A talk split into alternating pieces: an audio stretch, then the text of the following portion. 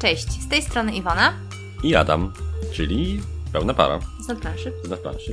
Witamy Was w kolejnym specjalnym tym razem odcinku naszego podcastu, w którym wracamy do tematu Topek. topek. A tak naprawdę to może nie do końca topek, a bardziej czegoś na kształt podsumowania, Mhm. wspominków.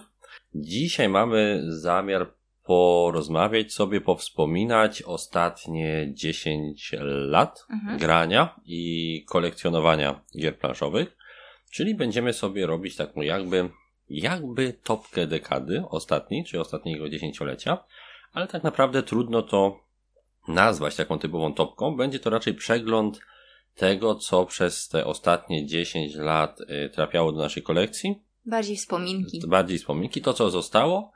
I z każdego roku wyróżnimy e, po jednej grze, która z perspektywy czasu, ale też z perspektywy tamtego roku e, zapadła nam w pamięć jako coś, co, co nas po prostu w jakimś stopniu zachwyciło, Mhm. albo z, czego, z czym mamy związane jakieś bardzo pozytywne wspomnienia, które szczególnie wybijają się na przestrzeni tych innych kilkuset gier, które w ciągu tych lat e, zdążyliśmy sprawdzić i ograć, prawda? Mhm, dokładnie. Więc No. to będzie taki, taki ni to przegląd, ni to topka i troszkę dyskusji. Tak jest. Tak jest. No, to zaczniemy od. Roku 2010, 2010, czyli cofamy się w czasie dość dawno do naszych czasów y, studenckich. Mhm. I w roku 2010 e, wyróżniliśmy sobie e, w sumie trzy tytuły jako te takie najbardziej główne e, oraz kilka jeszcze dopowiemy. Mhm. Iwona, co ty wyróżniłaś w roku? Co, co na tobie zapadło w pamięć z gier, które posiadamy z nabytych w 2010 roku? No to mi Dominant Species. Dominant Species. Tak. Mi też zapadła ta rozgrywka, kiedy e, przegrywałem No, w stołówce. Tak. bardzo, e, bardzo fajna gra, bardzo wymagająca. Tak, to E, dosyć trudna. E, Tak, na można tamte czasy to był taki tak, strzał dla Można nas. powiedzieć, że e, jedna z takich pierwszych, cięższych gier, Tak, jakie graliśmy. złożonych. E, I właśnie dlatego zapadła mi w pamięć najbardziej. Mm, A nie dlatego, że wygrywałaś? Nie. nie, zupełnie nie. Nie. Tak, graliśmy w tą grę po raz pierwszy e, z kolegami ze studiów na Mhm. stołówce na uczelni Mhm. z tłumaczeniem zasad i o dziwo bez problemu zagraliśmy po tym tłumaczeniu zasad, więc to tylko jakby punktuje tą grę. Do dzisiaj jest to chyba jedyna gra od GMT, którą posiadamy w kolekcji, tak mi się Mhm. wydaje z tego wydawnictwa. Ponieważ ona się specjalizuje głównie jednak w grach wojennych, tak, typowo wojennych. Anden Abyss bodajże, chyba też y, wydawali tą pierwszą oryginalną edycję Twilight Struggle, czyli Zimnej Wojny. Mhm. Oni mają dużo gier e, z tym, z tą mechaniką card driven, ale Dominant Species jako gra, która się skupia na tej tematyce walki gatunków, właśnie znowu nas złapała tematem. Troszeczkę jak w tej naszej recenzji On Marsa, tak? Gdzie było wiele, wiele, wiele gier tego autora, które były no raczej cięższe i dopiero ta nas e, zachęciła do sprawdzenia. Tak podobnie z GMT. Wiele było gier tego wydawnictwa wcześniejszych, ale dopiero ta z racji tej bardziej planszowej formy oraz tematu, który podejmuje, zachęciła nas, żeby, żeby po nią sięgnąć i sprawdzić. No nie licząc Dokładnie. Zimnej Wojny, bo ona wyszła po polsku, to troszeczkę inna, inna historia.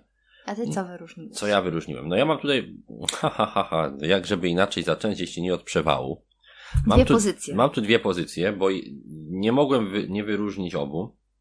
Jedna pozycja to tytuł polskiego autora, Mhm. tytuł Ignacego Trzewiczka. Druga chyba tak duża e, gra portalu, która tak pozytywnie zaraz po Neurosimie Hex zapadła mi w pamięć, czyli pierwsza edycja, ta całkiem pierwsza, e, 51 stanu. Troszeczkę na nią narzekałem na początku, przede wszystkim na wydanie, na te problemy z pierwszą instrukcją, ale z perspektywy czasu, e, gdy już e, ograliśmy sobie ten tytuł, gdy wytłumaczyłem go dziesiątki razy na, e, to jeszcze wtedy nie portalko, na pionku, na pionkach, to okazało się, że jednak wcale nie jest aż taka złożona, a daje masę możliwości i jest to jedyny 51 stan, który dawał te wrażenie, że faktycznie mamy ograniczone możliwości.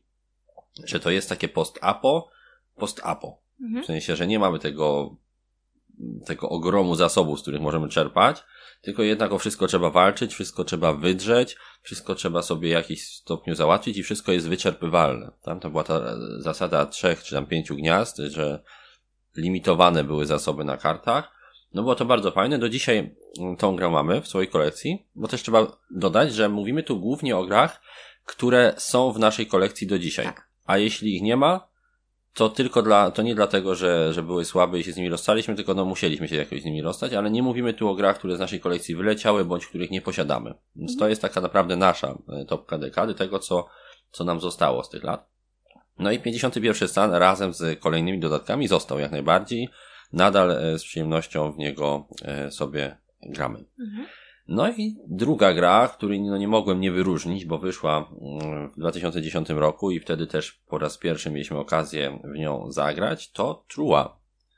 Trua, czyli gra e, kościano-planszowa, w sensie bo nie tyle co kościano, co wykorzystująca bardzo mocno kostki jako mechanikę. Jedna z pierwszych takich, y, które zagraliśmy i które nas tak zachwyciły tym mechaniką właśnie rzucania kostek i układania ich gdzieś na, na miejscach, żeby otrzymać jakieś zdolności, czyli dice, dice placement, tak, Mhm. zamiast workerów mieliśmy Robiliśmy kostki. też recenzję. E, Trua, robiliśmy recenzję, no chyba jakiś czas dawny temu, ale, Robiliśmy, ale wydaje no. mi się, że tak. Mhm. Tak, nie wiem, czy to, to była recenzja chyba już w podcaście, czy, czy pisana, już nie pamiętam. Mm, Nie, ale... chyba podcast to był. Chyba podcast Chyba już, podcast tak, to tak, tak. był. Mhm. Ale e, recenzję robiliśmy przy okazji polskiego Tak. wydania.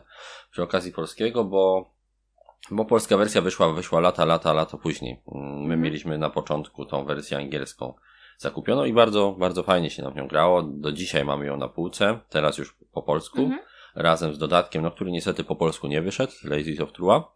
Ale, ale nadal warto się Trua zainteresować. Szkoda, że, że nie zażarło tak na polskim rynku, że, że no niestety dodatek nie został wydany, ale mimo wszystko warto szukać jej czasami w jakiejś promocji, może się gdzieś pojawiać, bo jest to nadal jedna z najfajniejszych gier z tą mechaniką, Mhm. obok kilku gier Stefana Felda, które równie lubimy i które również się tutaj pojawią w jakiejś formie. Tak. No. I tak, i to są te gry, które wyróżniliśmy, bo chcieliśmy je dać na takim jakby świeczniku, tak? Mhm. Chcieliśmy o nich powiedzieć coś więcej. No ale to nie, nie są to wszystkie gry oczywiście, które w 2010 roku wyszły i które w tamtym roku też zakupiliśmy sobie, bądź mieliśmy okazję zagrać, bo część gier oczywiście wyszła w 2010, natomiast po polsku wychodziła później, tak? Więc my tutaj będziemy patrzyli per daty na BGG, czyli ich pierwsze wydanie w, w rzeczywistości. Natomiast y, niektóre z tych gier y, poznaliśmy bliżej, bądź zakupiliśmy do swojej własnej kolekcji dopiero po premierze polskiej. Mhm. Natomiast mieliśmy okazję grać w ich oryginalne wydania wtedy, kiedy one e, wychodziły. No i tutaj jeszcze wyróżniliśmy sobie z tych, z tej grupy gier, które posiadamy, bo to też nie są wszystkie z tych, kilka innych tytułów, które w jakiś stopniu utkwiło w naszej pamięci. I między innymi jest to, Siedem cudów. tak, Siedem Cudów, czyli takie wprowadzenie e, tej mechaniki e, draftowania kart przy stole, tak? Czyli przekazujemy sobie rękę i wy wyciągamy jedną kartę, następnie ktoś przekazuje rękę i tak dalej. To było gdzieś tam pewnie obecne wcześniej, natomiast tutaj to tak, tak naprawdę wyszło do takiej y, szerokiej publiki. Była to taka gra, która swoją bardzo wielką prostotą zasad dawała masę różnych możliwości, dawała faktyczne poczucie takiego rozwoju tej swojej mini cywilizacji jakiejś. I no, do dziś wyszło do niej masa dodatków, tak? Jest to wielki, mm, wielki sukces pana Antua Bauza, chyba Mhm. tak, tak, ten, ten autor. I mamy polską wersję, mamy kupę dodatków, cały czas jest na półce, cały czas chętnie po nią sięgamy. Kolejnym tytułem była karcianka. Tak, innowacje. Innowacje, tak, czyli karcianka, w którą Iwona mnie zawsze ogrywa. Zwana przeze mnie planszowym Mortal, Mhm. karcianym Mortal Kombat. Też e, często graliśmy właśnie na studiach gdzieś tam. Tak, bo nie zajmowała aż tyle miejsca. Mhm. Teoretycznie. Teoretycznie. Pudełko nie zajmowało, bo później te okrągłe Pudełko stoliki. było łatwo przenieść. Mm. Gorzej było później rozłożyć to na stoliku okrągłym, Mhm. małym gdzieś tam w tym, e, w kantynie. No trudno, trudno było w to zagrać na takich warunkach, ale graliśmy. Graliśmy Mhm. i mamy do dziś z dodatkiem e, bardzo fajny tytuł. No też szkoda, że w polskiej wersji jakoś e, szału nie zrobił i, i prawdopodobnie no, już nie zrobi, tak, bo Mhm. niestety niestety nie jest już wspierany przez wydawnictwo Lacerta. Kolejna gra to Glenmore. Glenmore. Pierwsza edycja Glenmora, ta w zielonym takim małym Mhm. pudełeczku. Mieliśmy ją chyba po niemiecku nawet, więc musieliśmy grać z taką czarno-białą instrukcją, żeby zrozumieć kapelki niektóre z opisami. No jak już słyszeliście w poprzednim odcinku, Glenmore do nas wrócił w zeszłym roku w formie kickstarterowej edycji 2, kilkukrotnie Mhm. droższej od tej, ale też dużo większej. No i słyszeliśmy plotki, że Glenmore wyjdzie. Wyjdzie po polsku, nie wiadomo kiedy, nie wiadomo kto, kto go wyda i czy go wyda, ale są plotki, że ma wyjść. No i kibicujemy tej, Tak, bardzo kibicujemy. tej grze, bo to Mhm. jest taka bardzo fajna, mm, troszkę bardziej zaawansowana gra kapelkowa, coś w stylu e, Wyspy Sky, tak? Mhm. Ten poziom e, skomplikowania, może ciut więcej, tak? Ale dużo możliwości, dużo różnych wariantów, bardzo fajne zasady punktowania. Warto się Glenmorem zainteresować, jeżeli lubicie Carcassonne, jeżeli lubicie Wyspę Sky, to jest coś, coś dla was i bardzo ładnie wydana w tym momencie również jest ta nowa edycja. Poprzednia była taka trochę e, fleme, jak to, Cle- Clemenceau-Francowa bym Mhm. powiedział, czyli szkoła e, niemieckiego Designu. designu e, estetycznego. Niestety nie było to najpiękniejsze. No i ostatnia gra masz tutaj wpisaną. O tak, Onirim. Takie moje pierwsze solo. tak, tak. Pierwsza gra solo. początek y, gier solo, wtedy kiedy jeszcze no nie mieszkaliśmy razem, Mhm. kiedy y, mogłaś sobie sama gdzieś zagrać y, Mhm. w jakąś małą planszóweczkę. Tak, i oni, oni był tym początkiem. Taki pasjansik, Bardzo, bardzo, ładne fajny. grafiki też Tak, tak, na tak. tych kartach. No i początek całego Oniverse, Mhm. tak? Czyli te ko- kolejne gie, gry z tej serii, które później wychodziły. Urbion, chyba później Sylvion, Mhm. Nautilion. Muszę znowu wrócić do tych, No, do tych gier, bo no, są no, bardzo no. fajne. Do Sylvionu mamy. Potem jeszcze był Castellion i jeszcze chyba Aerion. No, O, no wszystkie tego. możliwe żywioły. my, my się zatrzymaliśmy na, na trzeciej odsłonie, Mhm. czyli na, na czwartej na Sylwionie. E, No, bo już rzadko gramy solo po Mhm. prostu, więc nie kupowaliśmy tych gier. No i tak, tak, mniej więcej pamiętamy sobie ten rok 2010. Nie mamy aż tylu gier może tutaj wypisanych. Potem się to geometrycznie zaczęło roz, ro, rozpędzać. Począwszy od roku 2011, Tak. w którym to no, poznałem swoje e, obecne e, top gier Mhm. planszowych w ogóle, czyli Mage Knighta, tak? E, Mage Knight Wlady Chwatila, gra, która w jakimś tam stopniu celowo bądź nie inspiruje się e, serią Heroes of Might and Magic, a przynajmniej bardzo mocno przywodzi na myśl pewne jej aspekty, czyli te podróżowanie swoim herosem po mapie, nabywanie nowych zdolności, rozwój, walka z potworami i wykonywanie jakichś scenariuszy, kontrolowanie jakichś kopalń, miejsc na planszy, które dają ci później jakieś bonusy. Bardzo fajna gra, łącząca mechanikę właśnie deck buildingu Mhm.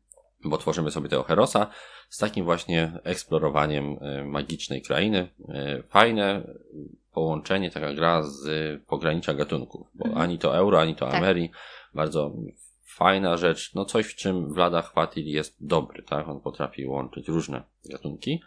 No i tutaj bez dwóch zdań właśnie, właśnie ten tytuł. A u Pojawia ciebie? się w topkach twoich zawsze. No zawsze się pojawia. No, a u będzie. mnie e, Village, no czyli tak. pokolenia. E, na początku gra znienawidzona przez Adama, bo Tak. twierdził, że tam się nic nie dzieje i że jest nudne i, No tak twierdziłem. i mu się nie podobało, ale potem, Ale potem, potem pykło. Potem, potem się pykło. pojawiło Zwłaszcza troszeczkę. dodatek. Tak, dodatek e, gos, zmienił. gospoda Mhm. zmienił bardzo dużo i bardzo mi się ta gra z tym dodatkiem podoba, bo ja zawsze lubię mieć jakieś e, różnorodne e, cechy, Mhm. moce graczy, które pozwalają coś nowego zrobić, a właśnie z dodatkiem gospoda każdy gracz może mieć jakąś własną zdolność i trochę ciekawie się gra, wtedy można jakieś fajne e, specjalizacje sobie No, robić. a mnie się Village podobał od początku, więc No wiem cię, chwy, zasłużył cię. tutaj tak na wyróżnienie. Zdecydowanie zasłużył, ale no, patrząc na to, ile jeszcze tak dobrych gier wyszło, to czuć, że tutaj mamy subiektywne takie nasze, Mhm. nie? Subiektywne jakieś y, rzeczy, które złapały za serducho po prostu, bo patrząc na to, ja- jakiego kalibru gry wyszły w 2011 roku, jakie gry trafiły do naszej kolekcji wtedy, w swoich No to pierwszych Village może trochę dziwić. No to Willis może troszeczkę dziwić, bo w 2011 roku wyszło pierwsze wydanie Zamku Burgundii Mhm. Stefana Felda, czyli moi drugi egzekwo ulubionej gry z mechaniką tego dice e, placementu, mm, czyli rzucania kosteczkami, gdzieś tam układania ich sobie na, na swoich planszach. Zamki Burgundii, świetna gra, wychodzi teraz w edycji prawie pełnej, e, czyli takiej jubileuszowej z masą dodatków i warto się nią zainteresować, bo to wciąż jest po tych no dziewięciu latach jeden z najlepszych Mhm. tytułów w tym gatunku po prostu. Nie ma, nie ma, nie ma co gadać. No wyszła, widzę też jedna z naszych ulubionych Tak, gier Potwory imprezowych. Mhm. Mamy praktycznie wszystko, co wyszło ze wszystkich gałęzi Mhm. tej serii. do dzisiaj, czyli dodatki oraz potwory w Nowym Jorku też. Wtedy wyszło to na świecie jako King of Tokyo, Mhm. czyli w tej wersji mm, angielskiej, no i za, zachwyciło nas tą prostotą i, i klimatem tych walk e, potworów kaiju. E, No i chcieliśmy też przede wszystkim przekonać się, czy Richard Garfield umie, u- umie więcej niż e, Magic the Gathering, tak? Mhm. I Netrunner oczywiście, ale okazało się, że tak, że czego się prawie, prawie nie dotknął do tamtego czasu oczywiście, to było coś dobrego. I nie, nie, nie dziwimy się, że w King of Tokyo cały czas chętnie chcemy grać, bo to jest bardzo, bardzo fajna, prosta, ale taka bardzo dynamiczna gra. No, często warto. wracamy, jak jest jakaś impreza i mamy No. znajomych, Którzy troszkę umią już w zagramy potwory. No, tak, Mhm. potwory bardzo fajne. Wyszła też e, gra autora mm, Dominiona, czyli Mhm. pana Donalda X Vaccarino. Był to ten okres, kiedy Dominion jakby tak zagryzł, że pan Donald mógł zacząć się wyjmować swoje sz- projekty Mhm. z szuflady i strzelać nimi. No i wyjął taki jeden projekt, który potem, mm, no może nie odniósł aż takiego sukcesu jak Dominion, jeśli chodzi o, o rozpoznawalność w Polsce, ale też wyszło do niego masa dodatków, Mhm. a mowa tutaj o Kingdom Kingdom Builder, czyli Królestwo e, w budowie. Mhm. Mm, Bardzo fajna seria. U nas na półce ma swoje wielkie miejsca, w sumie zajmuje całą prawie jedną półkę, ponieważ mamy wersję Big Box, Mhm. tak? Czyli tą z y, tam wszystkimi dodatkami, które wyszły. No i nie, nie żałujemy, bo jest to też bardzo fajne połączenie y, takiego systemu karcianego, tak? Czyli Mhm. zakupu kart y, i odpowiedniego rozwijania się na mapce również. Bardzo, bardzo fajna gra. Do dzisiaj trudno mi jest znaleźć dla niej jakiś taki mm, za, y, ten kontrprzykład, tak? Jakieś zastępstwo. Ona jest cały czas czymś świeżym i fajnym. Taka rodzinna gra plus, tak? Tak. Do pogom- do kombinowania. Kolejna gra, która wyszła, to mm, druga gra Wladych Patila. Tak, Jedna czyli- z twoich ulubionych Tak, jego Blood gier. Bowl. Jaki Blood Bowl? Dungeon Pets, Wladych Patila. Aha, jest, A, dobra, że- no, sorry. no, troszeczkę Zapędziłam się, No. zapędziłam się. Tak, tak, tak. Dungeon Pets. Tak, czyli Dungeon pupile. Pets. pupile Zapędziłam się i nie, na chwilę się wyłączyłam z tego, co mówiłeś. Chyba tak. On No. znowu gada, znowu gada. Znowu Wlada gada. No, ja już tak patrzę, kiedy ten Blood Bowl. No, no bo Iwona czeka, na- żeby powiedzieć o No, swoim Blood Bowlu. Ale okej, no to jeszcze tak, Dungeon Pets. y, tak, no Czyli fajne. pupile. Takie słodkie pupile, kochane zwierzaki podziemi. Tak, No. czyli hodowanie sobie zwierzaków, e, doglądanie ich, żeby były jak najbardziej takie wymuskane, żeby je później móc na Mhm. wybiegu prezentować na wystawach. Bardzo takie tomagodzi takie. ale nie, nie jest łatwa gra. Nie, to jest Mhm. euro. To jest euro z masą rzeczy, których trzeba doglądać, Mhm. które trzeba sobie gdzieś tam układać w głowie, ale mamy na półeczce razem z dodatkiem Dark Alice. Bardzo, bardzo fajna gra. E, wcześniej również był Dungeon Lords, Tak. czyli taka adaptacja, można powiedzieć, e, Dungeon Keepera planszowa. I tutaj również widać ten humor i te nawiązania do tamtej serii. Bardzo dobry tytuł, warto po niego Mhm. sięgnąć. No i tutaj I tu, proszę, tak, Blood Bowl, Bowl. menadżer drużyny, jeden z moich ulubionych ulubionych karcianek. karcianek, e, czyli bierzemy udział w takim fantastycznym meczu, e, No, powiedz, coś ala futbol tak. amerykański, po prostu coś jak futbol amerykański, ale mamy tutaj e, różne fantastyczne drużyny Z Warhammera. z Warhammera i się tam naparzamy, zbieramy e, Puchary. puchary, tak, nagrody i To jest taki troszeczkę e, deck building, Mhm, a trochę tak. troszeczkę taka gra o przewagi w stylu shot and totem, Mhm. tak? Czyli mamy linię kart i o te karty musimy rywalizować sobie, tak? Dokładając te i, i zdobywając bardzo, przewagi. bardzo lubię tę grę. Tak, my też, znaczy ja też bardzo lubię. Zawsze gramy z naszym kolegą, który Mhm. też ją bardzo lubi, bo ma takie też sportowe troszeczkę zainteresowania. Mhm. I też mu się to podoba. Oba dodatki mamy. Jeżeli gdzieś zgarniecie tą grę, to kupujcie, bo, no, bo ona będzie już wyparowywać ze sklepów. Mhm. Jeśli nie kupicie jej teraz, to raczej jej już nie dostaniecie, bo to jest jedna z tych gier, które troszeczkę zostały osierocone po tym, jak e, Warhammer, czy tam Games Workshop zaprzestało współpracy z FFG. Mhm. Kilka takich gier niestety przepadło trochę i, i szkoda, bo to fajna gra. Tak. No i u mnie też w topkach się bardzo często Tak, tak, pojawi się. pojawia.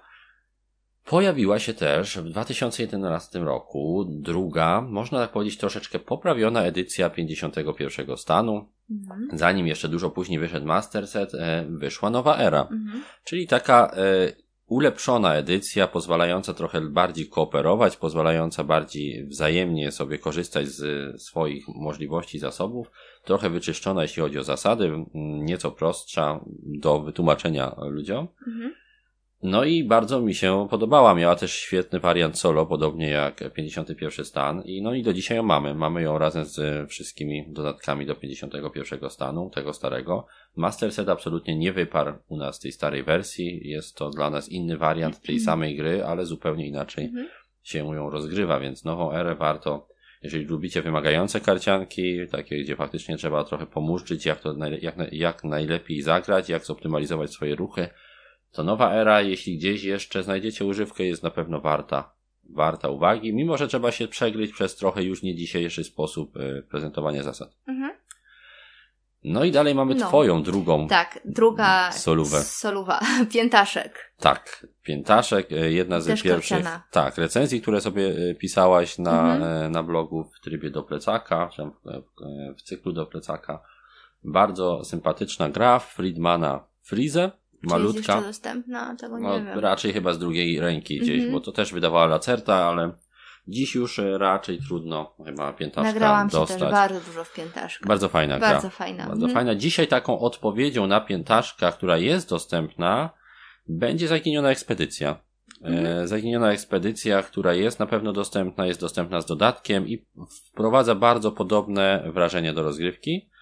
Chyba kiedyś będziemy musieli sobie tą e, własną kopię tej zaginionej ekspedycji sprawić, bo to jest naprawdę fajny, fajny tytuł, żeby mm. zagrać solo, tak. Albo nawet w takim lekkim koopie.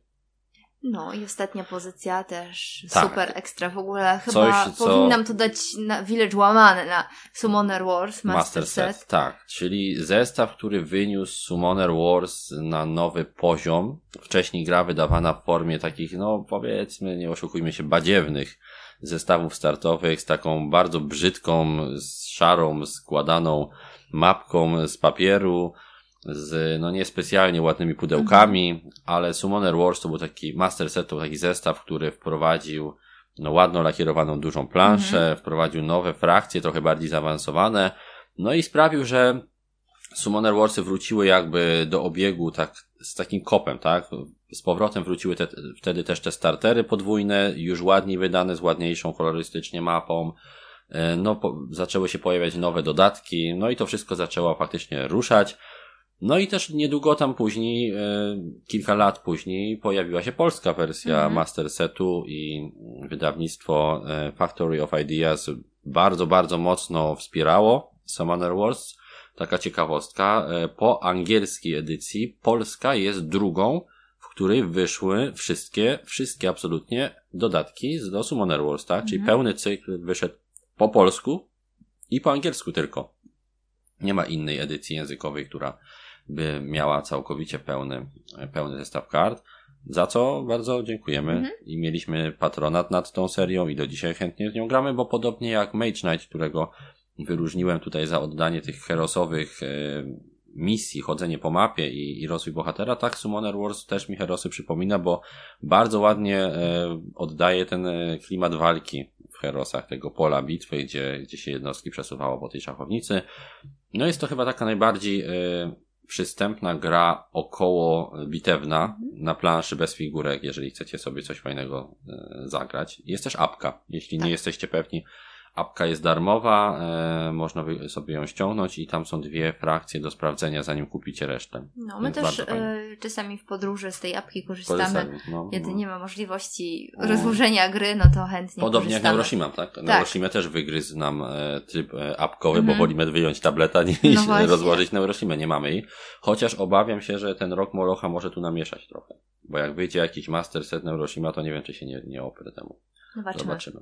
No. Rok 2012. Rok 2012 zdominowany przez dwie wielkie nasze miłości. Tutaj równie dobrze ja mógłbym umieścić e, w tym wyróżnieniu wybór Iwony, mhm. ale wyróżniłem inną grę. Jest to jedna z nielicznych gier, którą ja wyróżniłem, którą e, wspominamy tutaj w tym naszej e, topce, w tych naszych wspominkach dekadowych, a której już nie posiadamy. Jest to Android Netrunner seria. To jest gra, z którą z łezką w oku musiałem się rozstać, Przeze ponieważ, mnie. o, trochę przez Iwonę, ponieważ no, była to gra bardzo, bardzo trudna, jeśli chodzi o budowanie talii, dość, no, nieczytelna w, w tych, w tych próbach budowania, czy też w tych zasadach budowania talii, wymagająca bardzo dużo mm, uwagi. Mhm. I o ile grało się całkiem spoko tymi zestawami podstawowymi, to jednak idąc później w las, no trzeba było mm, zacząć składać te talie. No i no, nie, nie było to coś, co sprawiało nam jakby obojgu wielką radość. Było za dużo innych jeszcze rzeczy do ogarnięcia oprócz tego. Tak Dokładnie, a w takich, no. kontro, w takich e, konfrontacyjnych LCG-ach nie sposób jest pomagać komuś e, i uczestniczyć w składaniu cudzej talii, ponieważ gdzieś tam pod, e, pod czaszką będzie ci cały czas świtało, że aha, skoro w tamtej talii jest to, to ja włożę do swojej to, żeby na to dobrze mhm. odpowiedzieć. I wtedy połowa fanu się niestety w jakimś tam stopniu kopie, dlatego też wy, wyleciał z naszej kolekcji Warhammer Inwazja, dlatego też odleciał Netrunner. Fajnie by było, gdybyśmy kupili sobie jeszcze ten zestaw podstawowy, ale w tej chwili to jest seria już porzucona przez FFG, trudno trochę ją dostać mm. i no i chyba już tak zostanie. Pograliśmy co pograliśmy, będę do niej zawsze z sentymentem wracał, -hmm. do tej serii, do Netrunnera. Ale jest tyle innych gier, tyle innych LCG-ów, które możemy spokojnie grać i w których układanie talii jest prostsze, że jakoś tego Netrunnera chyba przeboleje. No. No. Okej. Okay. E, u mnie na takim pierwszym miejscu w 2012 roku to Robinson tak, Crusoe. Tak, wielki Od Ignacego Trzewiczka. To jest jedna z naszych ulubionych gier przygodowych e, i kooperacyjnych. Zawsze w jakiejś topce się też znajduje. Już o niej bardzo dużo też tak, mówiliśmy. Tak, pisaliśmy recenzję, pisaliśmy recenzję. podstawki, mhm. Y, recenzję dodatku HMS Beagle. Mhm i nagrywaliśmy recenzję nie tak dawno, wracając do Robinsona również w podcaście, dodatku mhm. kampanijnego, tak? O tych nie, niezwykłe opowieści, czy niesam opowieści niesamowite? Niesamowite. No, także super gra, polecam wszystkim, jeżeli lubicie takie przygodowe tak, klimat... pozycje, klimaty, no to super, pozycja tak. obowiązkowa. No i jest Każdy... to gra Mm. na każdej półce. Która wywindowała portal bardzo mm. mocno na świecie. Tak. Przecież to był taki kop, jeśli chodzi o popularność Ignacego Trzewiczka mm. i mhm portalu, że to jest coś niesamowitego. Pamiętam jak e, co tydzień tylko pojawiały się newsy, że Robinson jest coraz wyżej na BGG, coraz mm-hmm. wyżej. Robinson już w pierwszej dziesiątce. No, no ale zasłużenie. Tak, tak, zasłużenie. Jedna z najlepszych polskich gier do dziś. Mm-hmm. Dzisiaj już pamięta się bardziej o a, tych wielkich sukcesach kickstarterowych Awaken Realms, ale trzeba wiedzieć, że to już w 2012 roku Robinson mhm. zrobił wielką, dobrą robotę dla, dla polskich tytułów i, i do dzisiaj jest wart uwagi. Dokładnie. No i jeszcze no, jakie mamy Wyszło pozycje? bardzo dużo fajnych gier mhm. w 2012, gier, które do dzisiaj właśnie z nami są i które zostały w wielu też przypadkach, jeśli nie we wszystkich, wydane po polsku. Mhm. Oprócz chyba jednej, która niestety cierpi strasznie na problem z licencją, jest to e, tytuł, który no, bardzo trudno jest uzyskać licencję na wydanie w, w języku polskim, bo mają rygorystyczne bardzo e, wymagania, mhm. tak, bo jest to tytuł na licencji Dungeon and Dragons, czyli w sensie w tym w klimacie Dungeon Dragons, mhm. a ten hegemon raczej nie rozstaje się tak łatwo z, ze swoimi licencjami. Mowa tutaj o Lords of Waterdeep. Mhm. Lords of Waterdeep, czyli takiej grze euro, Mm, raczej takim dość klasycznym worker placemencie z fajnym twistem z kartami, e, dziejącym się w świecie Forgotten Realms, mm. w Waterdeep, w mieście Waterdeep, e, gdzie wcielamy się w bohaterów, gdzie staramy się przejmować kontrolę nad gildiami w mieście, gdzie mamy bardzo fajny rozwój takiego naszego silniczka i naszych akcji. Tytuł świetny, tytuł bardzo dobry z dodatkiem, ładnie zilustrowany, klimatyczny, no, który mógłby podbić rynek ale jednak bardzo mocno zależny mhm. językowo. Pamiętam, że swego czasu, żeby choć trochę go e, wypromować, czy tam umożliwić e, rozgrywanie e, polskim graczom nieanglojęzycznym, to przetłumaczyliśmy zasady, które mhm. wciąż są dostępne. Tutaj miejcie na uwadze, że nie jest to najwyższej klasy angielski jeszcze wtedy, bo to jednak e, dobrych 10 lat temu prawie, więc e, tak tłumaczyliśmy jak się dało, tak się dało, ale jest, ale okay. jest nie, nie jest to jak e, napisy do filmu tłumaczone translatorem, absolutnie nie. Cały czas dostępne te nasze tłumaczenie, łącznie z, z tłumaczeniem działania kart na BGG. Tam mm wiem, że ono swoim życiem już później nie żyło, bo inni również dokładali swoje cegiełki do tego tłumaczenia, więc bardzo fajnie. No, ale to jest chyba jedna z takich lepszych gier w tym klimacie. Tak, to jest chyba jedno z najlepszych euro takim, e, do, do, bardzo długi czas było to najlepsze klimatyczne euro mhm. fantazy, tak? Bo potem troszkę już wyszło jakiś gier, ale przez wiele, wiele lat y, no nie dało się polecić innej gry, jeśli jest, było się fanem gdzieś tam mhm. właśnie, na przykład Dungeon Dragons, a chciało się taką grę, która nie jest y, przygodówką. No mhm. to to dalej, dalej jest Lords of Waterdeep. Bardzo silna pozycja. No. no oprócz tego Terra Mystica. Tak. Terra Mystica, y, czyli tytuł, który naprawdę chyba dobrze przyjął się na polskim rynku, bo miał też drugi druk, miał mhm. dwa dodatki do niego wyszły po polsku. Więc... Bardzo dużo ludzi grało na różnych kontynentach. Tak, typu, tak, tak, tak. Yy, pionki, no, pionki, tak. Pionki, Portalkony, mhm. no to, to, to była gra, która cały czas była gdzieś tam grana. Pamiętamy, że, że, że i my w nią my sporo też pograliśmy. Za, zagrywaliśmy w Terra Wydaje mi się, że pisaliśmy jej recenzję. Mam takie wrażenie, mm, że pisałem recenzję na, na, na planszy Terremistyki. Gra została wydana przez e, wydawnictwo Bard, chyba z tego co pamiętam jeśli, do, jeśli dobrze pamiętam. Mhm. I no, to była jedna z większych premier y, w, tymi, w tych ostatnich latach Barda. Bardzo, bardzo dobry tytuł i wciąż polecamy. Później wyszła również y, wydana przez świętej pamięci Games, Games Factory Publishing mhm. gra y, Gaia Project Mhm. Czyli jakby taka reimplementacja Terry Mystyki z nieco ulepszonymi może, troszkę poprawionymi zasadami, dziejącej w kosmosie. Również bardzo, bardzo dobra, warta uwagi gra. Jeżeli nie przeszkadza Wam różnica tematów, to może nawet ciut lepsza niż Terra Mystica, jeśli chodzi o jej zasady. Chociaż nadal pozostająca w tym rdzeniu rozgrywki znanym z Terry Mystyki. No, bardzo dobre, średnio ciężkie euro. Dalej, Dalej. przechodzimy do tematu. Mice and Mystics. Tak, czyli gra, która ma u nas bardzo ciekawą Magia historię. I myszy, tak. Magia i myszy. To znaczy, to była w ogóle pierwsza gra, którą zrecenzowaliśmy na naszym blogu. Tekstowo, tak. Tekstowo. E, była to Zjechaliśmy ją. zła recenzja, w ogóle potem ją zmieniliśmy i się troszeczkę tłumaczyliśmy. Troszkę bo... inaczej możemy powiedzieć, bo nie zmienialiśmy tej recenzji, napisaliśmy drugą. No napisaliśmy drugą, ale w kontekście tej pierwszej jako takie trochę kajanie się. Mm, tak, tak. tak. E, znaczy, żeby, żeby nie było, że, że gdzieś tam coś zmieniliśmy, bo ktoś nam powiedział. Chodzi o to, że gra wyszła po angielsku i my tą grę po angielsku sobie Trochę źle zagraliśmy. Tak, i z racji tego, że ta gra ma naprawdę słabo napisaną instrukcję i to serio, to, to jest tragedia. E, źle zrozumieliśmy pewne zasady. No, źle zinterpretowaliśmy, no i, i poszło. I graliśmy źle. Tak, graliśmy źle, niezgodnie z tymi zasadami. Wydawało się nam, że to jest dobrze. No, zagraliśmy wiele, wiele scenariuszy i to wydawało się bardzo dziwne, trochę mm. losowe, takie aklimatyczne. Napisaliśmy tą recenzję, oczywiście długą, tak, u, zagłębialiśmy się tam we wszystko, jakieś wstawki tematyczne, rozpisa, rozpisywanie się zdjęcia, cudawianki. A okazało się, że lata później ta gra wyszła również e, w formie wersji polskiej, o dziwo. E, w sensie byliśmy zaskoczeni, że, że ktoś się podjął takiego tłumaczenia dużego. Mm -hmm podjęło się nomen omen wydawnictwo, które było odpowiedzialne za Summoner Wars, mhm. czyli Factory of Ideas, e, więc bardzo fajnie.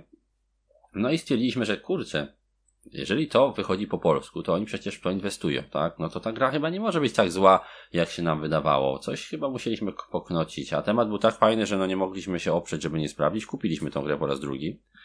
Sprawdziliśmy, no zagraliśmy i okazało się, że ta gra jest fajna. Ta gra jest naprawdę bardzo fajna, że ta walka wcale nie jest taka głupia, jak się nam wydawało.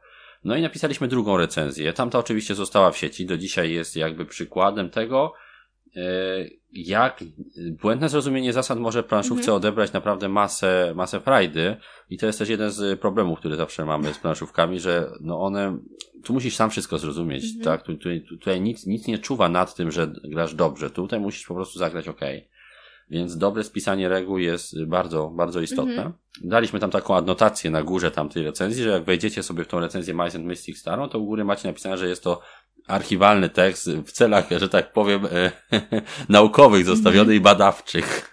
Dokładnie. jak, jak może się zmienić e, perspektywa e, odbioru danego tytułu, jeżeli się zagra źle właśnie.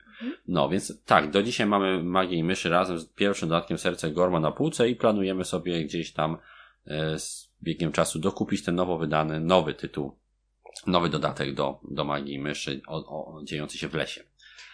No, no, to dalej, kolejna. dalej, no to Władca Pierścieni, tak? Mhm. Czyli druga edycja wielkiej, wielkiej i słynnej, kochanej przez wielu gry Wojna o Pierścień. Mhm.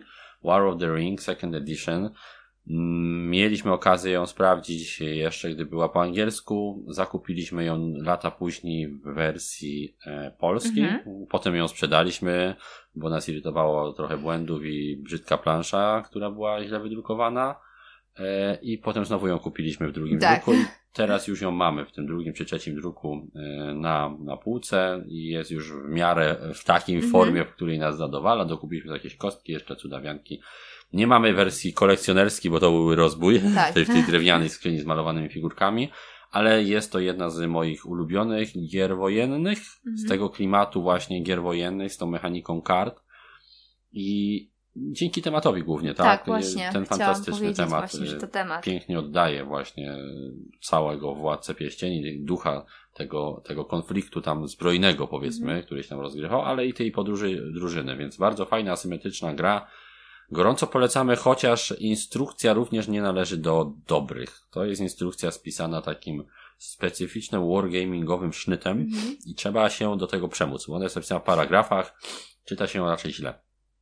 Więc no trzeba dać szansę, lepiej sobie coś obejrzeć, żeby się nie zrazić. No.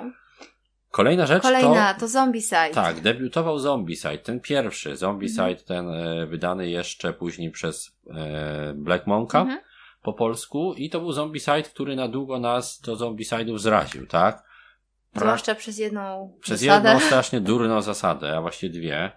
Zasadę rozjeżdżania i zasadę strzelania, tak? Mhm. W obu tych przypadkach, kiedy mieliśmy strzelać w jakieś pole bądź wjechać w nie samochodem, to najpierw rozjeżdżaliśmy swoich bohaterów oraz mhm. najpierw strzelaliśmy do swoich ludzi. I to było dla nas tak klimatyczne i głupie, że stwierdziliśmy, że nie, no nie, nie, nie, chcemy, nie, nie chcemy, chcemy w to grać, jakoś nas to blokuje. Ta gra miała masę, masę swoich zwolenników, którym nie przeszkadzała ta zasada, nam to po prostu subiektywnie psuło odbiór. Mm -hmm. No i ominęliśmy sobie wszystkie tam wersje kolejne, ten Prison, Prison Outbreak, ten Toxic, coś tam City, Malcie, jak to się nazywało. W każdym razie wszystkie wersje współczesnego Zombicide'a olaliśmy. Wróciliśmy do serii dopiero później, o czym jeszcze będziemy mówić. No i teraz też wróciliśmy w 2019 roku, wspierając drugą edycję mm -hmm. tego e, współczesnego Zombicide'a, już pozbawiono tych trochę dziwnych Zobaczymy, jak będzie. Tak, tak, tak. No i jeszcze kilka tytułów. Kemet. Kemet. Mhm. Czyli kolejny tytuł e, z tej takiej serii mitologicznej, zaraz po Cykladach, mhm. który no, chcieliśmy bardzo sprawdzić. Tytuł, który w przeciwieństwie do Cyklad y, wykładał wszystko jakby na stół od razu, tak? To była jedna z tych gier w stylu kawerny, gdzie to jak zagrasz zależy głównie od ciebie. Mhm. Nie ma niczego, co byłoby losowe w tej grze jakoś bardzo mocno. I z tego właśnie względu Kemet z naszej kolekcji wyfrunął. Mhm. To jest jedna z tych gier, których już nie mamy. To jest gra, którą nadal chętnie zagramy, ale nie była aż tak przez nas grana, żeby leżeć w naszej kolekcji. Była to też gra, która jednak dwie osoby działała zauważalnie gorzej niż na przykład cyklady. Cyklady nam się znacznie bardziej w dwie osoby podobały, bo miały tam taki system tej licytacji całkiem fajnie rozegrany. No tutaj jednak wymagało to y, kilku osób. Kilku mm. osób przy, przy planszy. I niebawem, bo chyba w tym roku jeszcze, wychodzi nowa wersja Kemeta na Kickstarterze. I kto wie, może po tych latach troszeczkę coś tam pogrzebali w zasadach i będzie to edycja, którą będzie się dało zagrać dwie osoby również. No zobaczymy. zobaczymy. W każdym razie Kemet to jest gra, którą warto, warto, warto sprawdzić. Mhm. Jeżeli macie ekipę tam tych trzech, czterech graczy, z którymi będziecie grać, to, to zdecydowanie jest to tytuł naprawdę fajny i... Polecany przez wielu graczy. Tak, i mhm. przez nas też, no dziewiątkę chyba daliśmy mhm. Kemetowi, tak mi się wydaje, w recenzji pisanej, bo pisaliśmy recenzję Kemeta. No i podtrzymujemy tę ocenę. To jest gra świetna, tylko że gra, na którą nie ma miejsca za bardzo w naszej kolekcji, w naszym, przy naszych możliwościach grania w, w większym gronie, tak? Mm. Bo jeśli już w większym gronie, to do recenzji bardziej, tak? To dla przyjemności to rzadko. Musieliśmy zrezygnować. No tak. Kolejna okay. gra została i do e, dzisiaj tak, grana. kolejna gra została, do dzisiaj grana i do dzisiaj bardzo lubiana, czyli Seasons. Pory, Pory roku. roku. Wydana mhm. później przez e, Rebela. Mhm. Gra, e, która opiera się na kupowaniu kart. Tak. Na tworzeniu sobie takich mini, mini, mini talii jakby mhm. kart, które się nam odpalają później w kolejnych w kolejnych etapach rozgrywki, na szukaniu jak najlepszych połączeń między kartami, na takiej fajnej mechanice draftowania kości ich wyników. Bardzo dobra gra, bardzo dobre dodatki. Bardzo ładna, tak, śliczna, ślicznie śliczna, jest ilustrowana, jedna -hmm. naprawdę najładniej zilustrowanych gier, jakie mamy, a to jeszcze przed erą tych wszystkich Kickstarterów, tak? Więc Więc y, duży plus tutaj. No i na pewno z naszej kolekcji nie wyfrunie. Mhm. Raczej będzie, będzie już zawsze. Kolejny tytuł to taki nasz y, początek z małymi grami, tak. tymi takimi kieszonkowymi, rodem z japońskich projektantów, czyli Love Letter. Love Letter. Gra, którą można zabrać wszędzie, gra, którą można zagrać z każdym i gra, która daje całkiem fajne, mm, sympatyczne takie wrażenia przy stole, gdy mhm. gramy z ludźmi, którzy nie grają, gdy siądziemy sobie gdzieś po prostu, nie wiem, przy kawie, przy mm. herbacie i chcemy sobie coś dodatkowo przy rozmowie pograć. Tak, to taka gra, która trochę rozpoczęła ten boom na te mini, mm mini gry, takie social bardziej tak. Łatwo to wytłumaczyć i raczej nie będzie problemu, że ktoś nie będzie. O, powie, że nie, nie rozumie, nie zagra. Raczej. No, raczej, raczej tak. Jest to gra bardzo, bardzo prosta i, i cały czas ją mamy. Kolejny tytuł, który chcieliśmy też wspomnieć, e, który nadal się nam podoba, który mamy na półce z perspektywy czasu nawet na urósł nam na tej półce, bo Mieliśmy go początkowo w wersji angielskiej, mhm. potem wymieniliśmy na polską przy recenzji, potem mieliśmy dodatki, które mieliśmy okazję sprawdzać, a potem wszystko sprzedaliśmy i kupiliśmy Big Boxa po prostu. Czyli te typowe podejście nasze u nas, to, to nie jest nic dziwnego, że u nas się kupuje tak jedną jest. i tą samą rzecz dwa razy. Ja mam tak podobnie z płytami, ja mam tak ze wszystkim wracam po prostu, bo się okazuje, że jest jednak fajne. I to jest Escape, mhm. e, czyli ucieczka ze świątyni zagłady bodajże po polsku. Bardzo fajna gra, rozgrywana w czasie rzeczywistym z kostkami. Tak, ja zawsze jak w to gram mi się pocą ręce.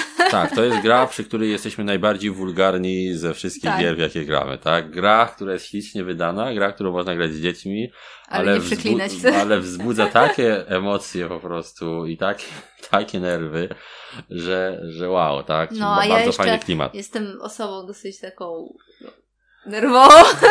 No, to I potem jak w życiu zaczynam, byście nie zgadli, nie? Zaczynam rage przekleństw, no to jest potem już. Leci po prostu, Leci. tak. No, no tak, to jest naprawdę taki Indiana Jones na planszy, gdzie trzeba uciekać, uciekać, uciekać, najszybciej zbierać -hmm. wszystko. No wiadomo, trudno się jest dogadać w takim, w takich sytuacjach, jeżeli wszyscy, wszyscy muszą szybko rzucać kostkami. Fajna gra, bardzo ją lubimy, ma stałe miejsce w kolekcji, nie wyfrunie nigdy raczej. -hmm. No i ostatnia rzecz to Zaczynałem LCG, kończę LCG, tu na szczęście historia skończyła się trochę lepiej dla nas, jeśli chodzi o tą grę, bo dalej ją mamy. Trochę gorzej się skończyła w perspektywie polskiego wydania, bo już po chyba drugim cyklu niestety Galacta zawiesiła wydawanie polskiej mm. wersji, co też no, było bolesne, ale trudno się dziwić, jeśli nikt tego nie kupował. Czyli Star Wars gra karciana, gra, która no, miała mieszany odbiór na świecie, bo wiele osób tematycznie trochę e, nie potrafiło chyba załapać tego mm, myku, jaki tam jest w tej grze, że tutaj ten Star Wars jest prezentowany bardziej z lotu ptaka, jako starcie dwóch sił tych ciemnej i jasnej strony mocy w galaktyce, a nie jako starcie konkretnych jednostek. Mhm. I bardzo mi się to podobało, to ujęcie. Bardzo fajna mechanika tworzenia talii, gdzie całe sety karcie wkładało, chociaż dość niewygodna z perspektywy czystej obsługi gry. Mamy do dzisiaj playset, czyli wszystko co wyszło, trochę po polsku, resztę po angielsku. Nie chcę się z tą grą rozstawać, jest tam sporo fajnych kart. Niestety gra została e, zawieszona w wydawaniu już na etapie mm, końca e, Clone Wars bodajże i Rebels. Chyba Rebels jeszcze się tam pojawili. Mhm. Natomiast nie pojawiły się już e, sequele. Czyli nie ma tam Rey, nie ma tam Kylo Rena niestety. Jest to bardziej można powiedzieć, że to jest taka karcianka jeszcze zakorzeniona w starym kanonie, tak? Bo ona łączy zarówno, ona zaczęła wychodzić jeszcze jak stary kanon obowiązywał, chyba mhm. zanim został zaorany przez, tak. e, przez legendy, w sensie przez Disneya, zanim został jakby wrzucony do legend i wyczyszczony, więc mamy tam zarówno Kyla Katarna, czyli postać dzisiaj już w legendach, ale mamy też postacie z nowego kanonu, czyli Ezra na przykład, mhm. tak? I, e, I postacie z z Rebelsów, więc taki troszeczkę stojąca okrakiem na dwóch epokach karcianka, która no nigdy nie miała w Polsce zbyt, e, zbyt dobrze, ale nam się bardzo podoba. Bardzo fajny system rozgrywki w niej jest. I bardzo dobrze się grało na jednym korsecie już. To mhm. było też fajne, że w tej epoce, gdzie korsetu trzeba było kłaść dużo do LCG-ów, to Star Wars dawał fajne, fajne wrażenia. Mamy recenzję, dalej aktualną, dalej serdecznie polecamy przeczytać sobie tę recenzję, bo chyba nie wyszło najgorzej z tego, co pamiętam. Nie. Chyba kiedyś do niej ostatnio wracałem i była całkiem okej. Okay. No, no, to co, wracamy dalej 2013. do 2013 to tym razem. troszeczkę mniej. Tak, to był chyba najgorszy rok, patrząc na, na naszą kolekcję, jak sobie mhm. odpaliliśmy gry BGG. posiadane z 2013 no. roku, to był taki rok w sensie, gdzie najmniej było wielkich zakupów, albo najwięcej zakupów wyfrunęło, tak? Czyli mhm. sprzedaliśmy je później. No i może ty zacznij. Okej, okay, no to y, ja wyróżniłam Eldritch Horror. Tak, wielki powrót. Wielki powrót, bardzo fajna gra w y, klimacie Lovecrafta. Tak. Troszeczkę inny styl bardziej tej taki, rozgrywki. Tak, bardziej taki Indiana Jonesowo, 80 dni dookoła przykład, świata, tak, coś w tym stylu. na przykład, nie wiem, Posiadłość, tak. Albo pierwszy Albo Arkham. Arkham, tak, to taka trochę innowacja w tym świecie i mi się bardzo podobało. Zupełnie inne podejście, mm -hmm, tak? Łączenie tak. tych taki, troszeczkę styl y, Alana Mura mm -hmm. i Ligi mhm. Niezwykłych Gentlemanów, mm -hmm. ten, y, ten styl z komiksu. Bardzo fajne. Ja lubię takie, takie klimaty, tak? Gdzie z tych klasycznych powieści y, przygodowych -hmm. łączone gdzieś tam właśnie z klimatem horroru i rzeczy dziwnych. Więc Eldritch Horror na naszej półce ma swoje stałe miejsce, mimo że nie mamy wszystkich dodatków, tak? Nie kupiliśmy chyba dodatku ostatniego, tego crossoverowego, który łączył wszystkie, jakby uzupełniał wszystkie dodatki, dodawał po trochę do każdego i nie mamy jednego dużego, który cały czas gdzieś tam mi chodzi po głowie, ale nie jestem pewien, czy jest sens, bo, bo tego jest tak dużo, że mm -hmm. trudno jest tego użyć, a z drugiej strony gdzieś tam boli, że się nie ma e, tak ważnego dla uniwersum Lovecrafta dodatku, czyli Krainy Snów, tak? Czyli te wszystkie Kadat i i te, te, te, tych krain nie mamy, natomiast resztę mamy, tak? To, co I jest mamy, to bardzo fajne. tam nam starcza, tak? No, racjonalnie myśląc no. starcza, tak. Racjonalnie jak najbardziej starcza, ale gdzieś tam nieracjonalnie ciągle myślę, żebym chciał. No, więc gdzieś tam ciągle jest na łyśliście ten ostatni dodatek, którego nie mamy. Może kiedyś go kupię, o ile jeszcze będzie dostępny. Jak jakiejś promocji może będzie, kto wie. Zobaczymy. Zobaczymy.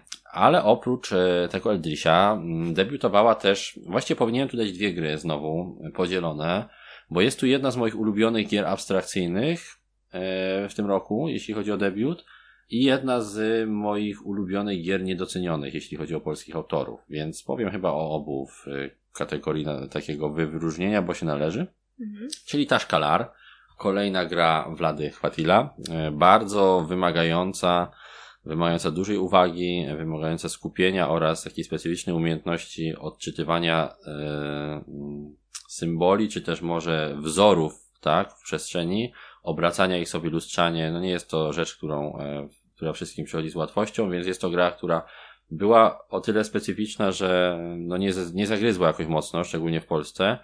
Mm, długo była na wyprzedażach, chyba cały czas jest, a jest to naprawdę jedna z najfajniejszych wariacji mm. takich szacho, e, dediuko podobnych, gdzie musimy patrzeć na tą taką właśnie szachownicę pól i mhm. tak wykładać sobie takie specjalne glify, żeby powstawały z tych glifów wzory, które aktywują specjalne zdolności. Bardzo fajna gra, bardzo nietuzinkowa, ale też nie dla każdego. No, nie dla każdego. Ja osobiście mam czasami problem z tym no, porównaniem przestrzennym tych, tych wzorów, ale my wzorów. gramy na stopie takiej lightowej, no, ale więc jest, pomagamy. Tak, jest, jest light, no tak już mamy. No, ale jest fajna. Podobnie w tym, nie? Ostatnio w miasteczkach miałaś też takie trochę problemy no, ale z tym. Jakoś to jest ten sam tryb. masz, te, masz te zwierzaczki, co? Mam I to cię, to cię zachęca. Mam, nie, mam jakoś inaczej to jest, łatwiejsze tam to jest do no jest łatwiejsze, bo to jest... sobie w tak, głowie, tak, a w Tashkalar to, to takie jest czasami jest, no jest jedna podstawowa ja różnica. widzę w lewo, a to ma być w prawo i w ogóle mam wrażenie, że mój mózg nie funkcjonuje prawidłowo. No, jest jedna podstawowa różnica między Taszkalarem a miasteczkami, e, no to, że w miasteczkach nikt ci nic tam nie grzebie w twojej -hmm. plażece. Ty to widzisz, ty masz to przed sobą, to tak. jest twoje, a w Taszkalarze to jest jednak rywalizacja na tym samym polu, gdzie wzajemnie sobie mm. rzucamy rzeczy. Ale tak mam też na przykład z grami, e, gdzie mam pada, tak? I mam umiejscowienie jakiejś postaci w grze. Chodzi o wideogrę. E, tak, chodzi o wideogrę.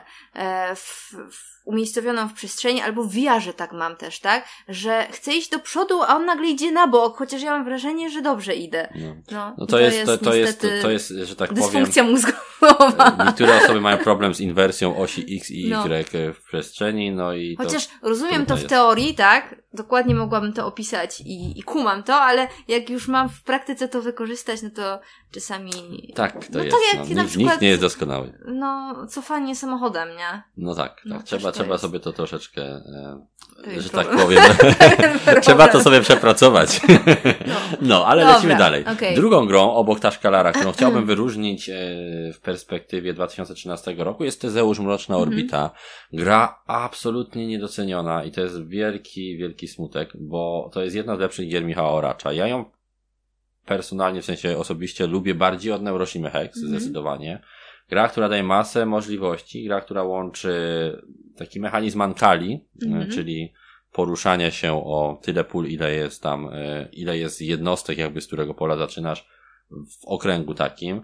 Gra, która łączy bardzo fajne kombosy z kart. E, no świetna. Jeżeli gdzieś ją znajdziecie, to kupcie, bo nawet jeśli ją kupicie, to na pewno bezstratnie sprzedacie, bo to jest gra, która jest poszukiwana przez wielu wielu graczy, więc jak się znajdzie okazja, to warto chociażby dla sprawdzenia. Jeżeli lubicie takie gry y, troszeczkę abstrakcyjne, mhm. z fajnym tematem, całkiem ładnie wydane, chociaż nie jest to jeszcze ta najwyższa jakość wydania portalu, ten design graficzny, który dzisiaj prezentują w swoich grach, to jednak jeszcze czuć było, że to były te wcześniejsze lata. E, ale warta, warta uwagi gra. My mamy wszystko, co wyszło i mhm. cieszymy się. Nie, nie, nie puścimy tego. Nie, nie, nie, nie wypadnie z naszych szponów. Druga fajna gra i podobnie polskiego autora, która niestety również przepadła chyba w takim masowym odbiorze, również w temacie science fiction. Coś te science fiction, kurde, ma, ma, ma problem, żeby się przebić. To Metallum. Metallum. Mhm. Bardzo dobra dwuosobówka, fantastyczna gra wydana przez Galaktę. E, niestety, no, rzadko dzisiaj wspominana.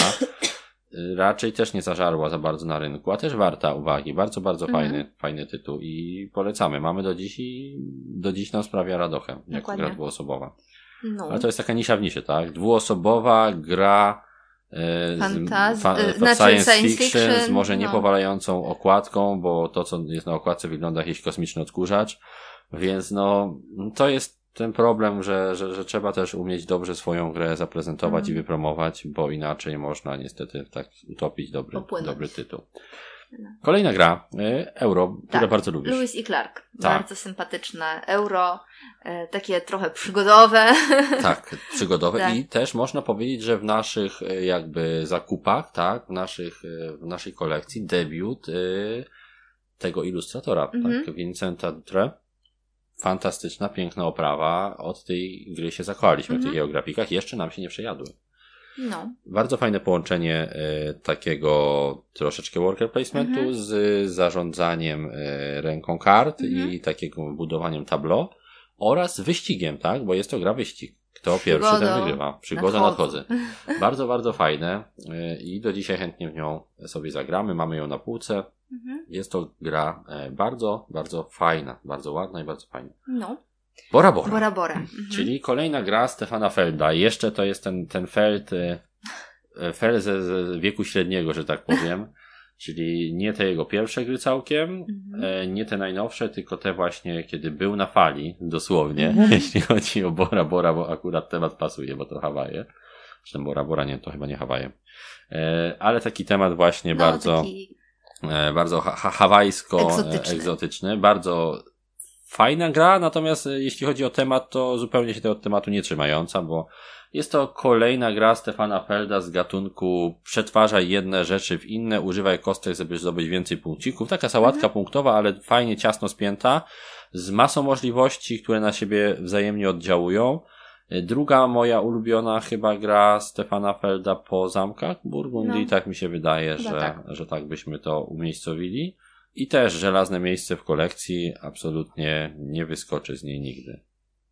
No i co jeszcze mamy? Concordia. Concordia debiutowała wtedy. Niepozorny debiut, y, później rozrosło się to niesamowicie. Gra, mhm. z którą dzisiaj można chyba nazwać już takim klasykiem, mm. bo system, który został w niej zaprezentowany jest czymś naprawdę fajnym. Ten system wybierania kart, mhm. ról i ja biorę, a ty korzystasz.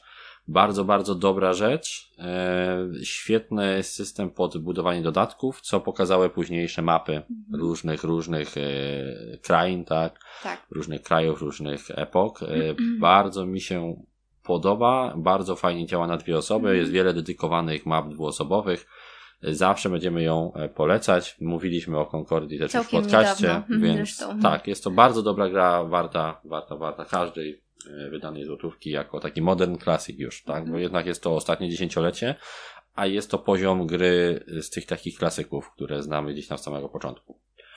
Kawerna. No, I kawerna, ostatnia pozycja. Tak, kawerna, którą poznaliśmy, poznaliśmy i porzuciliśmy wtedy. Nie wróciliśmy do niej za bardzo, bo, bo się nam nie spodobało to, że jest tak mało różnorodna, w sensie, że nie wymusza tej różnorodności, mm że zawsze możesz zagrać tak samo, jeśli tego bardzo chcesz, a my lubimy te takie specjalne zdolności bohaterów, specjalne zdolności graczy, że każdy zaczyna jakoś inaczej, że każdy wychodzi z innego punktu i że y, no nie można zagrać zawsze tak samo, tak? Akurat -hmm. jakoś w kawernie nas to najbardziej uwierało, przede wszystkim z racji tego, że była to gra dość ciężka, chociaż jej główny mechanizm nam się bardzo podobał, tak?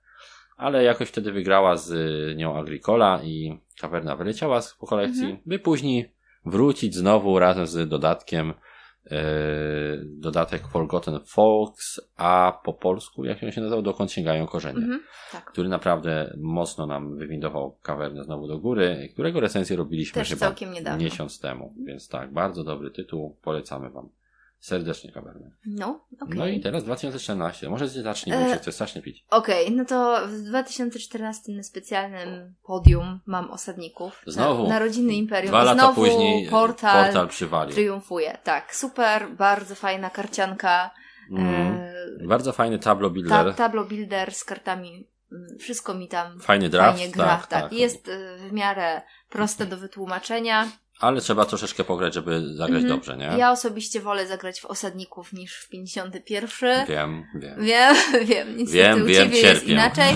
No więc musimy czasami jakiś kompromis, kompromis musi być. zastosować. Ale y, jesteśmy zgodni co do tego, że obydwoje wolimy zagrać w Osadników niż w y, tych najeźdźców z północy. Tak. W sensie y, Królestwa Północy. Królestwa. Mhm. Królestwa Północy, tak. Tutaj Osadnicy mieli ten jeden duży plus dla mnie, że była ta talia ogólna, mhm. tak? Czyli, że było coś, czego dobieramy wszyscy, Mhm. I było coś, co mamy tylko my, tak? I te jakby więcej wydawa, wydaje mi się, że grając w osadniku, a graliśmy w nich sporo, na samym podstawce, tak? Czyli na czterech podstawowych frakcjach, więcej różnorodności nam tam było niż w tych wielu mhm. frakcjach z Królestw Północy, którzy troszeczkę na szynach jechali. Jest to po prostu inne podejście do rozwoju serii, e, czyli tutaj mamy w Królestwach Północy robienie bardzo wielkiej liczby dodatków z bardzo dużą liczbą nowych talii, mhm. zamiast robienia mniejszej liczby dodatków, a z większą różnorodnością w obrębie tych talii. Widać się, że mm, ten pomysł się rozwijał w osadnikach, że te dodatki, no niestety, jeśli chodzi o wsparcie dodatkami, osadnicy nie mieli łatwego mhm. życia, bo najpierw wyszli Aztek, e, co ja mówię Aztekowie, najpierw wyszli e, Atlantydzi, mhm. którzy no nie są najlepiej zbalansowanym dodatkiem, są troszeczkę przegięci. Potem wyszli e, Aztekowie, Aztekowie, chyba, no, którzy są już fajni, ale znowu wprowadzają coś, co nie każdemu się podoba, bo losowość dość dużą. No a potem wyszedł ostatni dodatek, czyli Amazonki, mm. tak? I nagle linia osadników już jakby została wygaszona na rzecz e, bardziej, e, jakby widać, e, chwalonego i bardziej przystępnego Królestw Północy. Mm. Były też te małe dodatki, które też nie zagryzły za dobrze, bo trzeba było budować sobie talię, a nie tego się prawdopodobnie spodziewali mm. gracze, że trzeba coś wyjąć i samemu włożyć. To nie jest to, co do każdego trafia. Więc zasadnicy jako system bardzo fajni, jako seria troszeczkę nie do końca chyba przemyślenie poprowadzeni. E, widać, że jest lepszy pomysł na serię. Mimo, że wolimy rozgrywkę osadników, to lepiej, wydaje mi się, lepszą kontrolę i lepszy pomysł na rozwój mają Królestwa, Królestwa. Północy mhm. w perspektywie sprzedaży i tego, jak ta gra na rynku może, może sobie poradzić. Mhm. Bo podstawowi osadnicy sprzedali się świetnie, tak? Więc tutaj na tej renomie bardzo dobrze myślę i, i Królestwa Północy się sprzedadzą. Tak cały czas myślę, czy kiedyś wrócić do tych królestw, czy może dać jeszcze jakąś szansę, czy popróbować te inne talie, czy może... Zobaczymy. Tak, czy może... Może kiedyś wrócimy. No, mhm. czy nie myśleć o tym e, w kontekście tego, że muszę zawsze zagrać inaczej, tylko myśleć o tym tak, że hej, mam przecież 10 różnych e, dodatków, mam tysiąc różnych frakcji, e, gram w gry te same, nie aż tak często, mhm. to może po prostu traktować tą regrywalność jako co partia nowa, nowa talia, tak? I w ten sposób mhm. to traktować i może dzięki temu przesilniej spojrzymy na, na Królestwo Północy. No zobaczymy. Dużo jest dodatków, już w tej chwili chyba trzeci czy czwarty zapowiedziany, bo i Japończycy, i barbarzyńcy, i Rzymianie, no jest tego dużo, a w każdym dwie frakcje, więc, więc widać, że, że mają pomysł i, i niech kują żelazo, póki, póki się sprzedaje, póki jest odbiór fajny. Ja osobiście, jeśli chodzi o osadników, to najbardziej lubię grać Japończykami. A no wiadomo, tutaj no. ja wiem. No, ty też. No, a ja wyróżniłem, e, bo się rozgadaliśmy o osadnikach, no ale to była gra, która dużo u nas mm -hmm. na stole lądowała. Mieliśmy i recenzję osadników dość długą, rzęsistą, możecie sobie przeczytać na, na planszy. No i Cold Express, moja wyróżniona gra. Cold Express wyprzedził naprawdę masę innych gier, jak czuję, że ktoś mi to wypomni. Natomiast Cold Express e, dlatego jest wyróżniony, bo cały czas trafia na stół regularnie. E, jest to gra, która do dzisiaj nie ma swojego zastępstwa takiego jakby. Mhm. Mm, cały czas e, jest to tytuł, który w zasadach mi się bardzo podoba, który generuje takie filmowe doświadczenie i masę śmiechu również ten, ta mechanika zagrywania kart w ciemno e, i takiego czytania przeciwnika, co oni w tym pociągu zrobią, e, czy on pójdzie na dach, czy będzie szedł po skarby, czy mam zagrywać strzelanie, czy może lepiej uciekać. Bardzo, bardzo regrywalna gra z fantastycznymi dodatkami, pięknie prezentująca się na stole i do dzisiaj bardzo chętnie mhm. po nią sięgamy. Zawsze tylko ląduje więcej osób, nie? Na stole, jak przychodzi nasz, nasz znajomy, nasz znajomy, tak, który uwielbia, uwielbia oprócz... pociągi, w ogóle ten temat jest mu bliski bardzo, bliski, bardzo tak, tak, i zawsze, tworzy makiety pociągów, Express, Cold Express. Express. Tak, tak, tak. E, obok właśnie Blood Bowla jest to gra, którą najczęściej gramy tak. E, w tym gronie i, jest po prostu bardzo fajna. Zawsze nam przyjemnie czas przy niej płynie. Nie, nie sposób się tam denerwować przy niej, bo po prostu rzeczy się dzieją tak -hmm. fajnie i szybko, że, że jest fajna. No a wyprzedził Cold Express między innymi wydanego w 2014 roku Legendary Encounters an Alien Deck Building Game. To czyli, też może być zaskoczenie. Czyli jedno z moich ulubionych gier deck buildingowych, bardzo klimatyczną grę, do której mamy te wszystkie dodatki, oprócz Predatora, który akurat jakoś nie bardzo nam zagryzł. I, i, i z przyjemnością nią gramy. Grę bardzo klimatyczną mm. przede wszystkim, która w ramach prostych zasad oddała bardzo dobrze obcego temat, tak? Mm. Do czasu wydania Nemesis Adama Kwapińskiego nie było drugiej takiej gry, która tak dobrze by y, emulowała, czy symulowała klimat obcego, mm. tak? Tak prostymi założeniami, tak prostą mechaniką w sumie, bo to jest tylko pokonywanie kart, które wychodzą z talii, tak? tak? Ale ta, y, fakt, że wychodzą z talii w ciemno i trzeba je skanować, trzeba odkrywać, co to się tam gdzieś przemieszcza, tak fajnie generuje ten klimat mm -hmm. tych rozgrywek, że wow, po prostu bardzo dobra gra. No, okej, okay, dalej. Później wyszła też e, bardzo lubiana przez nas w roku 2013 i nadal gra 14. Bruno Catali. 14, 14, tak? Gra Bruno Catali, czyli takie mocne uderzenie tego autora, gdzieś tam dopiero po, e, po cykladach, chyba nasza mhm. ulubiona jego gra. Tak. Czyli Five, Five Tribes. Tribes. Mhm. E, Five Tribes mamy z pierwszym dodatkiem, czyli mhm. z tymi Artistias of Nakala, czy coś tam. Bardzo dobry tytuł, który no, ma taką niebanalną mechanikę poruszania się po planszy tak, i zdobywania jest przewag. Dosyć, dosyć wymagający. Tak, jest dosyć wymagający i to jest chyba to, co sprawiło, że może nie jest aż tak popularny. Mhm ale jest bardzo dobry i gra działa świetnie w dwie osoby. Dwie osoby staje się e, znacznie bardziej e, dla mnie czytelna, znacznie więcej można w niej zrobić w dwie osoby i zapanować nad pewnymi mechanikami. I jest taki gamerski wtedy fajnie właśnie tak. w dwie osoby. E, polecamy serdecznie naszą recenzję, bo robiliśmy dość taką rzęsistą, również dodatku pierwszego. Ta gra nadal jest świetna i pięć plemion to jest tytuł, który bardzo, bardzo mhm nam się podoba i który chętnie wyciągamy, bo też jest bardzo ładnie zilustrowany. Tak, jest to też jeden z tych ilustratorów, których bardzo lubimy. Musimy sobie go dopisać do jednego z pytań, do których Q&A nam zadano. Okay. No, chyba, no, chyba to chyba będzie odpowiedź jest. również, mm -hmm. bo, bo zarówno ten autor, jak i autor y, grafik do Seasons to są rzeczy, które chcę e, powiedzieć, mm -hmm. więc trzeba ich dopisać, pamiętać. Okay. Wyszedł również e, znaczy, jak, jak zauważyliście, nie powiedzieliśmy o Descencie, tak? Descent mm. wędrówki w mroku, ponieważ Descent nam nie zapadł tak pozytywnie w pamięć. Descent nas denerwował, e, czy Descent, denerwował Jedną nas, tak, to, to troszkę jak Zombicide, tak. tak? Irytował nas tym, że mamy tam dziwną zasadę wytaczania, e, wytyczania linii e, pola widzenia. Pola widzenia aklimatyczną, generującą bardzo dziwaczne sytuacje, że można tam było się dziubać za winkla, mhm. Y, albo można było się nie widzieć, mimo że się widziało, patrząc na to, dwie figurki się widzą, a według tej zasady się nie widzą. Było to dziwne po prostu. Odpuściliśmy. E, odpuściliśmy Descenta po podstawce i okazało się, że później wyszedł e, na mechanice Descenta e, tytuł oparty o uniwersum Gwiezdnych Wojen. Mhm nazywający się Imperial Assault, więc no jak mógłbym go nie kupić? I okazało się, że poprawiono tamtą zasadę. E, już to był bardzo dobry krok w kierunku mhm. ulepszenia trochę tych e, zasad line of sight. Oczywiście były później dyskusje, że można stosować te zasady w licencie, ale stwierdziliśmy, że nie potrzebujemy mieć mhm. dwóch takich samych tak. gier w dwóch uniwersach i olaliśmy już licenta.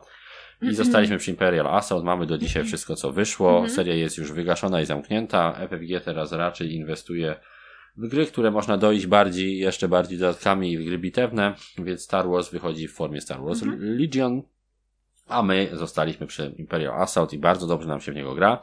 Do dziś go polecamy. Gra, która ma e, w jednym pudełku masę trybów, bo możecie zagrać w tryb kampanii z graczem, e, mistrzem jakby podziemi, czy tam graczem złym oraz graczem dobrym. Możecie zagrać w tryb kampanii z aplikacją mm. w kooperacji i możecie zagrać sobie w skirmish, tak? Czyli pojedynek e, po prostu dwóch, dwóch graczy na mapie. Więc bardzo fajna i obszerna gra. Mhm. Dużo rzeczy w jednym pudełku, chociaż dodatków też jest masa i są no, dość kosztowne, więc to, to musicie mieć na uwadze. No, okej. Okay.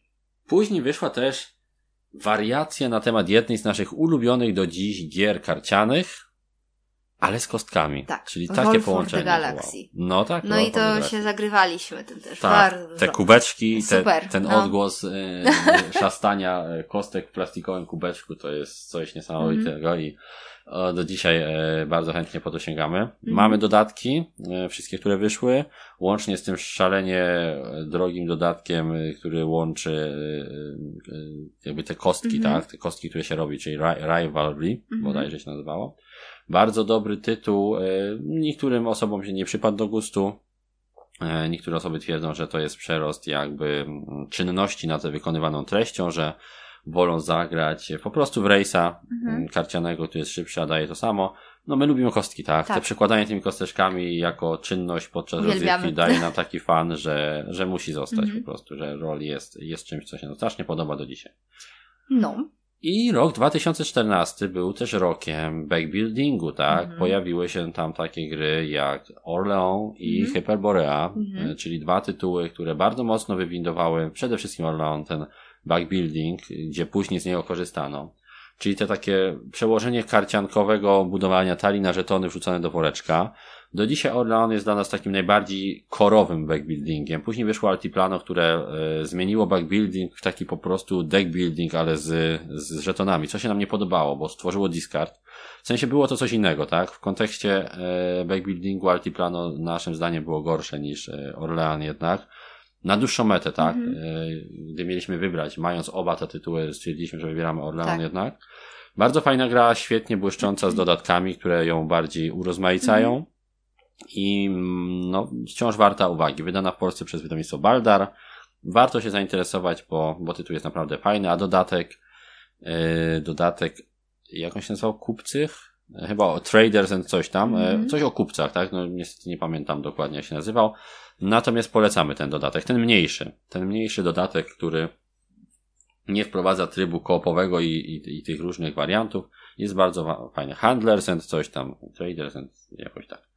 No i kolejny typ, Iwona sprawdza jak się nazywał dodatek do Orlanu, no to jak się nazywał? Ha Handel i intryga. intryga. Tak, właśnie ten dodatek gorąco Wam polecamy, jeżeli chcecie sobie rozszerzyć Orlan, jest świetnym dodatkiem, który troszeczkę naprawia e, pewne niedoskonałości w, w tej podstawce. Debiutowała wtedy Arcadia Quest, tak? Tak. Niestety ominęliśmy ten Kickstarter, więc wspominamy o niej tutaj tylko z takiego kronikarskiego obowiązku, bo mamy Arcadia Quest, mamy ich sklepową edycję, bardzo fajna, taka mm, y, troszkę rywalizacyjna, y, troszkę o współpracy, gra, gdzie tworzymy sobie gildię bohaterów, -hmm. rozwijamy sobie tą gildię i wykonujemy zadania na wspólnej mapie, różne cele, do których się ścigamy. Fajna rzecz, śliczne chibi figurki. No, figurki Serce mi do dzisiaj słodkie. krwawi, że nie udało mi się wesprzeć tej pierwszej kampanii. Wszystko przez tego Zombicide'a, który mnie zniechęcił do tych gier Cool Mini or Not i niestety... Ale widzisz, jak to się potem w czasie opinii... zmieniło. Tak, no zmieniło się, tylko za późno, bo nie, nie zdążyłem wesprzeć Oj. Arcade Quest. No, ale mamy... A tam są super figurki, tam był Voldemort Iwona, tam była no, Bellatrix, no, Lestrange, tam były, tam był kurczę, ach, tam było wszystko, co chciałem. Hmm.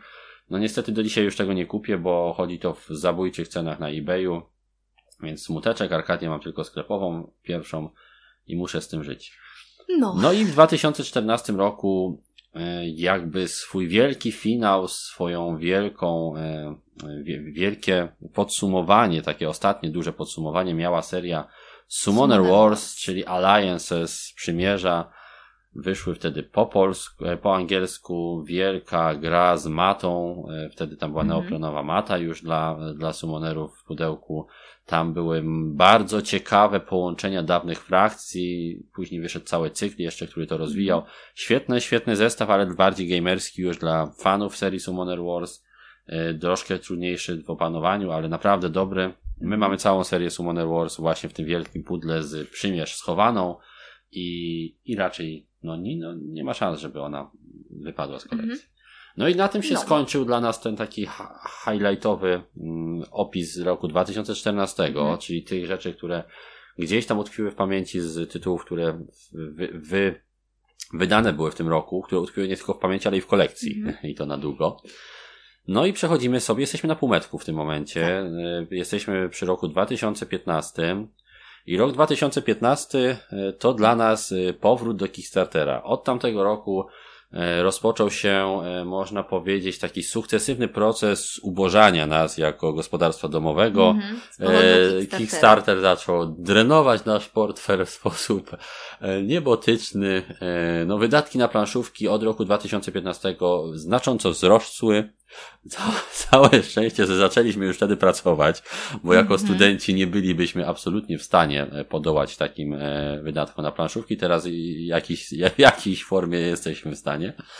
E, no i Zombicide Black Plague, tak? Czyli mhm. był to taki pierwszy duży Kickstarter, który wsparliśmy, który wsparliśmy kupując też kilka dodatków przynajmniej.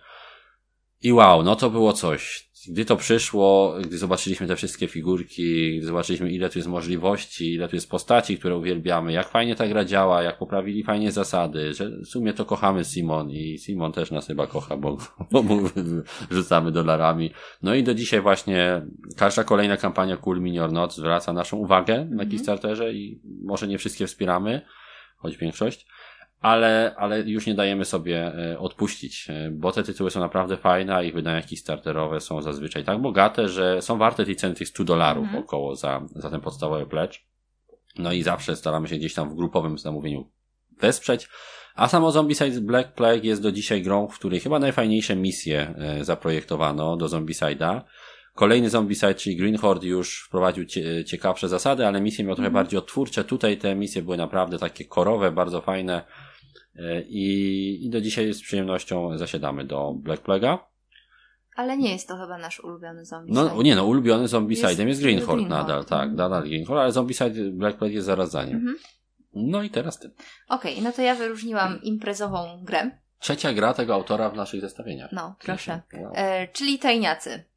E, też bardzo często... Blada Fatil. Tak, Blada Fatil też bardzo często na naszym stole podczas różnych imprez i spotkań ze znajomymi takich, którzy chcą się pochylić dosłownie tak. nad, nad grą, bo trzeba się bardzo, pochylić nad nią. Bardzo sympatyczna, taka skojarzeniowa tak, gra. Tak. Niebanalna mhm. gra drużynowa. Tak. Mhm. E, I dowód na to, że Vlada Chwati potrafi stworzyć każdą grę. Mhm. E, on potrafi zrobić imprezówkę, on potrafi zrobić ciężkiego e, Eurosa, on potrafi zrobić grę z pogranicza gatunków, bardzo, bardzo e, ciężkiego Eurosa, mam tu na myśli oczywiście cywilizację poprzez wieki. E, bardzo e, wszechstronny autor, który robi swoje po prostu i robi to bardzo dobrze. No, I tajniacy są świetni. E, mnóstwo różnych edycji. I, I, i, tak, nagród, i nagród i, i edycji. Masa. Teraz chyba wyszła Disney, edycja disneyowska, że można sobie grać z hasłami, które są skojarzeniami do Disneya, Aha. więc wow, no. To jest taka e, seria, która podoble ma naprawdę bardzo dużo, dużo, dużo odsłon i fajna rzecz. Mhm. No i wyróżniliśmy takie gry, a nie wyróżniliśmy e, Pandemic Legacy Season 1, czyli wielkie, wielkie wejście Legacy do takiej zbiorowej świadomości, mhm. powiedzmy. Mhm. My mieliśmy z tą grą styczność chyba rok później po premierze wersji polskiej, ale jest to gra, którą przeszliśmy do końca, która nas bardzo wciągnęła. Mhm. Jeden z nielicznych tytułów, który wygenerował tak wiele partii w tak krótkim czasie. Graliśmy później od połowy graliśmy już wet za wet y, praktycznie mm -hmm. codziennie, żeby skończyć co, sobie całość. Bardzo się nam podobała. E, troszeczkę rozbudziła tę miłość do systemu Legacy. Okay. No i mamy też drugą, którą musimy sobie zagrać, Pandemię mm -hmm. Legacy. E, mamy też na liście Klanka, Acquisition Incorporated, mhm. czyli też Legacy. Wcześniej przed pandemikiem chyba był Risk Legacy, ale on nie był aż tak popularny chyba jak pandemia. Tutaj myślę, że nazwisko autora jednak Zrobiło bardzo mocno, swoje. tak, mhm. bardzo mocno tutaj e, wywindowało ten tytuł. Mhm. No i jest to wa warta uwagi gra. A i wspominaliśmy, widzę, że na liście e, wydanych w tamtym roku jest też druga edycja właśnie cywilizacji. Mhm. Czyli wielki powrót Wlady Fatila do swojego klasyka sprzed lat. W końcu wydana ładnie, z piękną oprawą. W końcu nie wyglądająca jak jakiś e, projekt gry sprzed 10 lat. Mhm. E, wydano później również wersję aplikac w aplikacji, zarówno na komputery, jak i na Androida która w wielu gospodarstwach domowych wyparła całkowicie cywilizację ze stołu, ponieważ odchodzi nam praktycznie wszystko, co mhm. cywilizacji może męczyć. Obsługa gry, y, czuwanie nad zasadami, to wszystko odpada, a pozostaje ten, ten core gry, mhm. czyli ta, ta na naprawdę świetna rozgrywka i świetne symulowanie tego rozwoju cywilizacji.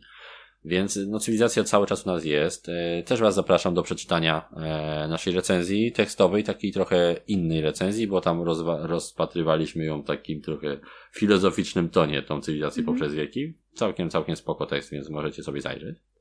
Drugim no. tytułem e, był Blood Rage, którego kampanię niestety ominęliśmy. Była to była kampania zaraz przed Zombicide'em, tak? Mm -hmm. Czyli ominęliśmy ją jeszcze niestety. To jest za, druga obok Arcadi Quest rzecz, która mnie strasznie gdzieś boli, że ominąłem tą kampanię Blood Rage'a e, na Kickstarterze.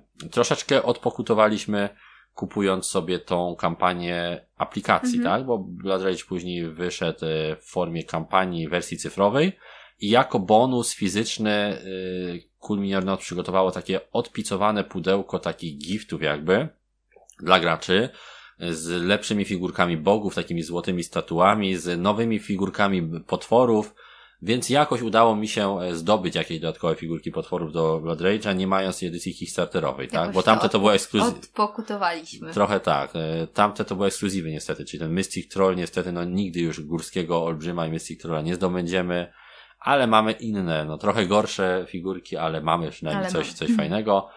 Więc e, no cóż. E, tak bywa. To jest nauczka. Jak, jak wychodzi gra od Cool Mini or Not, to warto patrzeć na Kickstartera, bo zazwyczaj ona wy, wychodzi fajnie tam po prostu na tym Kickstarterze i warto. Mhm. Ale trzeba przyznać, że wersja sklepowa Blood Rage'a jest bardzo dobrą e, wersją. Tak samo jak wersja sklepowa Rising Sana czy mhm. Cthulhu Dead May Die. To są tytuły, które w wersji retailowej oferują wszystko, czego potrzeba, tylko my je tak bardzo lubimy, że chcieliśmy więcej, tak? I żałujemy, że tego nie zdobyliśmy. Ale no cóż. No cóż. Gra, która na pewno ma miejsce w kolekcji, z niej nie wyskoczy.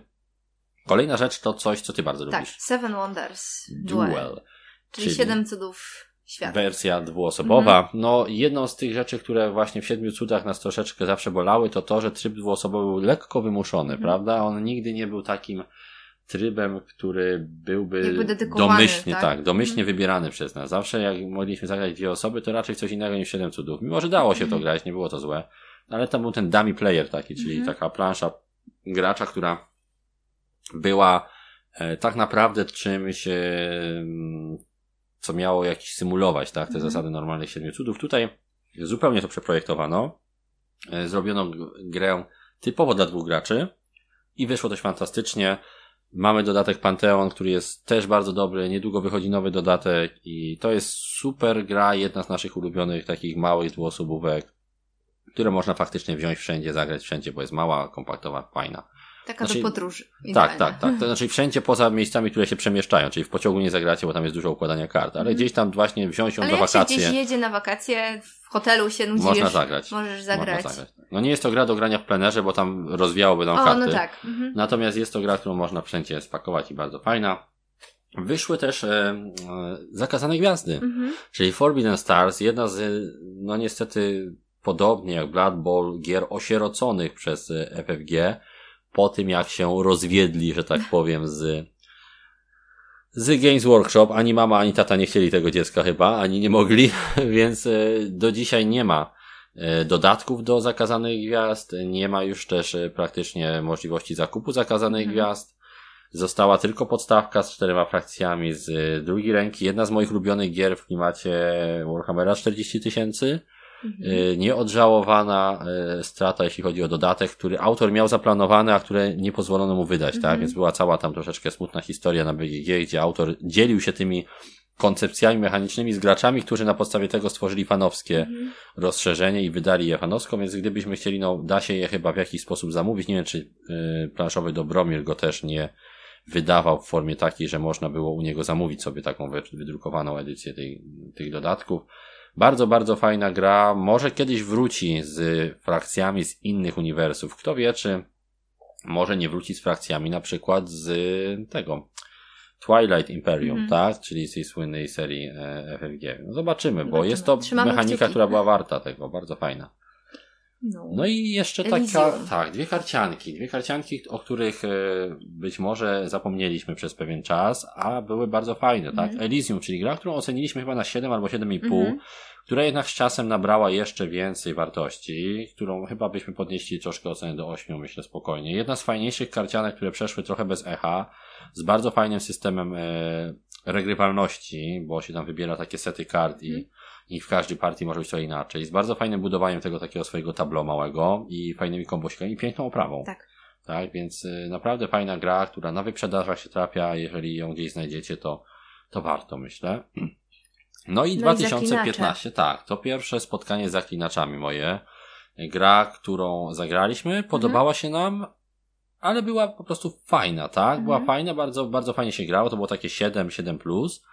E, I jakoś o niej później ucichło u nas w Polsce. Nie było aż tak hucznie już e, pro, promowanych mhm. dodatków i dopiero niedawno przy kampanii Mythic Games e, ostatniej, która skończyła się nie ta, tak, mhm. niedawno zaklinacze, mieliśmy okazję sprawdzić ją z dodatkami byliśmy zachwyceni po prostu, tak. tak. Gra naprawdę bardzo, bardzo nam się spodobała z dodatkami. To jak e, autorzy tą grę rozwinęli, to jak dodali ten wariant kooperacyjny, to jak wiele różnych humorystycznych akcentów dodali do tej gry jest naprawdę powalające. I oprawa jest też, też prześliczna, więc zaklinacze, e, chociaż e, największe wrażenie wywarli na nas dopiero w 2019 mhm. roku, to już pozytywnie debiutowali w 2015. Tak. No i to ostatnia z gier z roku 2015, mhm. które gdzieś tam mocno nam zapadły w pamięć. No i później y, jest ta de dekada najświeższa, tak? Znaczy mhm. dekada, te cztery najświeższe cztery lata, czyli 16 do 19. O jest pozycji. To I tu naprawdę mocno, mocno zaczęło e, się u nas, e, coś się, coś się, coś się popsuło, jeśli chodzi o umiar, bo naprawdę masa gier fajnych zaczęła wychodzić. Masę gier przetestowaliśmy, recenzowaliśmy. Mhm. No, jest chyba najbardziej intensywny okres zaraz po początku, tak? Gdzie kiedy na samym początku graliśmy w plansz, grania w planszówki, nie wiem, który to był rok, nie, teraz już nie, nie jestem w stanie powiedzieć, e, ale gdzieś tam na tym początku grania w planszówki e, znosiliśmy je wręcz reklamówkami do domu, tak? Pamiętam, jak komunikacją miejską jeździłem z trzema siatami gier gdzieś tam z miasta ościennego. Mhm. Ludzie się patrzyli, co ten hop się przeprowadza autobusem, ale nie, ja to po prostu ja jechałem gdzieś tam od, od gościa, który je sprzedawał w mieście ościennym, gdzie miał taką sobie małą hurtownię planszówek mm. i znosiłem po prostu tonami, tak? Wszystkie dodatki do tego, do Cold Expressu, mm. wszystkie dodatki do Small Worlda gdzieś tam powrzucane w siatach, znoszone do domu. Arkham Horror. Arkham Horror mm. z mhm. dodatkami, tak? Wszystko, haule takie zakupowe, nie? Nie? Oszczędności leciały na to.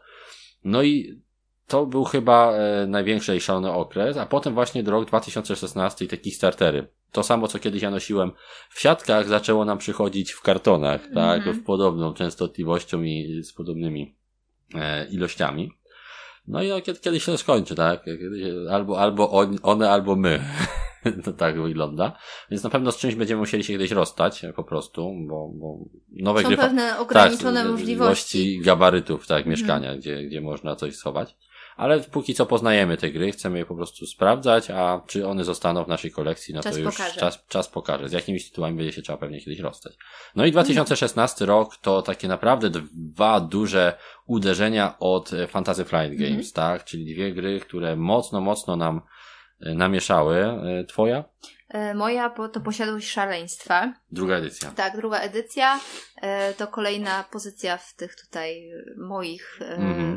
top dekady, tak, mm-hmm, z mhm, nawiązaniem mm-hmm. do Lovecrafta. No gdzieś tam pewnie powinniśmy powiedzieć w latach wcześniejszych, ja to zaraz z ciekawości sprawdzę, kiedy wyszła pierwsza posiadłość szaleństwa bo pewnie powinniśmy o nim powiedzieć też i przy starszych, tak? Mhm. Przy starszych tytułach, kiedy, kiedy omawialiśmy te lata e, od 2019 do 2000, 2009 e, czy tam 2010 10. do 2016. No w 2011 wyszła mhm. Posiadłość Szaleństwa.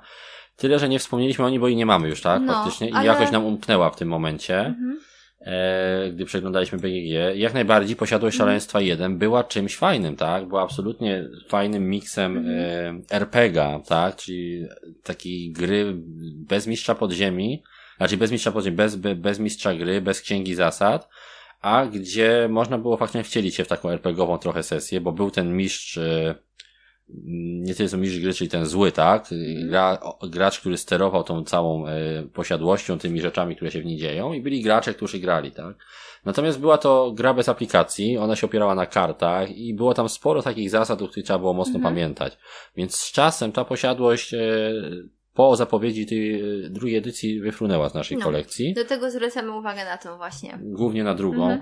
ponieważ druga część zrobiła to dobrze, z czym problem miała pierwsza, mhm. tak? Czyli usunęła tego całkowicie mistrza podziemi i dała możliwość uczestnictwa w tym RPGowym doświadczeniu już bez bez gracza, który by ją obsługiwał, ponieważ prowadziła aplikację. Mhm. To też podzieliło trochę panów, prawda? Mm, niektóre ja osoby za. nie lubią Mnie się bardzo fajnie gra z aplikacją. Ja w ogóle lubię takie mieszanie. No tak, tak. To daje jest aplikacja i więcej możliwości. Tak, kombinowania z tym ja bardzo lubię. No, tak, tak, tak. Bardzo, bardzo fajna, bardzo dobrze oddany klimat dzięki mhm. temu czy tam temat tej, e, tego Lovecrafta. Jedna z fajniej, fajniej e, oddających temat tego Lovecraftowskich opowieści gra, chociaż Tutaj też jest trochę zbyt, zbyt bezpośrednia. E, myślę, że jednak Arkham Horror LCG trochę lepiej, mm. jeszcze lepiej ten klimat oddaje Lovecraftowski.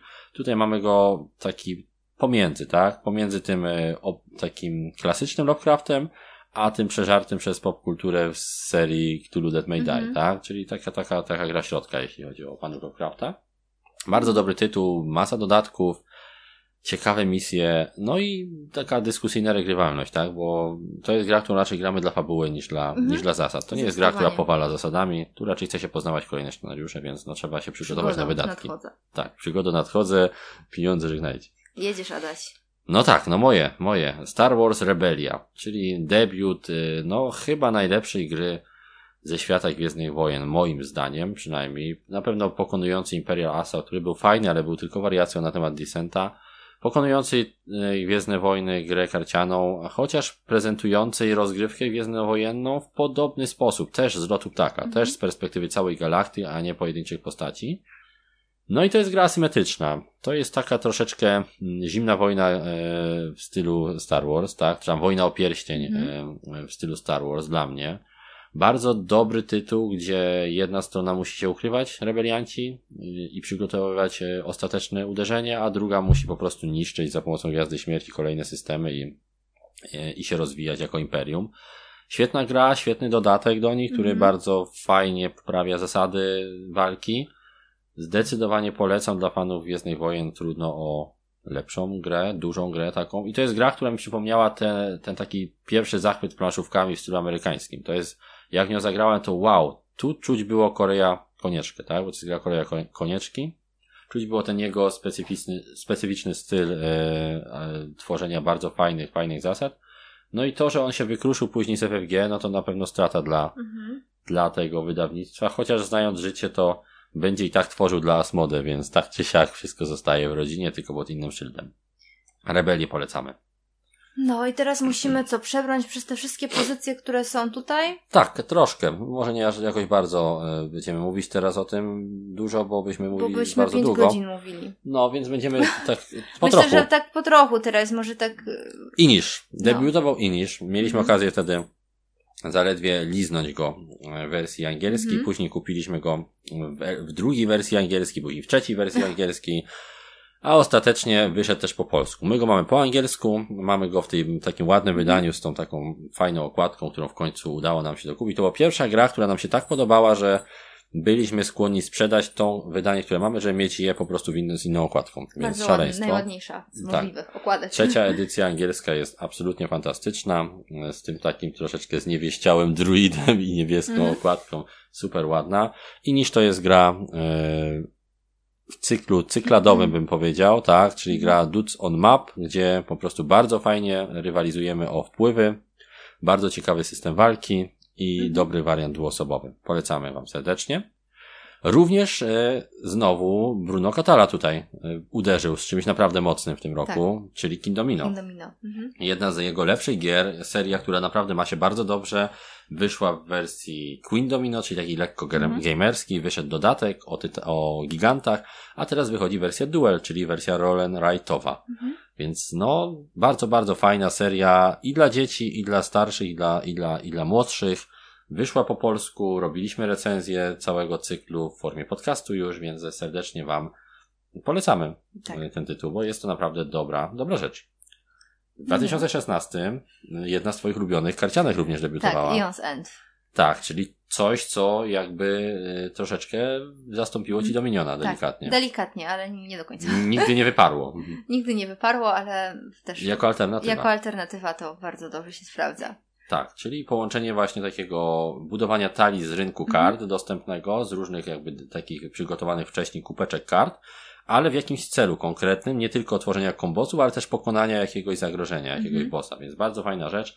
No widać po tym, że portal e, również załapał ten dryk, że również polscy fani załapali Ionzenda i się im podobać, bo praktycznie wszystko wychodzi mhm. po polsku. Teraz trwa kolejny Kickstarter, my go oczywiście wspieramy. Nie wiem kiedy ogramy to wszystko, ale, mhm. ale chcemy mieć. Więc no Ionzend bardzo dobra gra. Bardzo dobra, z fajnym klimatem, z fajną oprawą. Każda kolejna edycja ma fajniejsze grafiki, więc jest dobrze. No i Ionzend Legacy, super, super zestaw. No i site. No.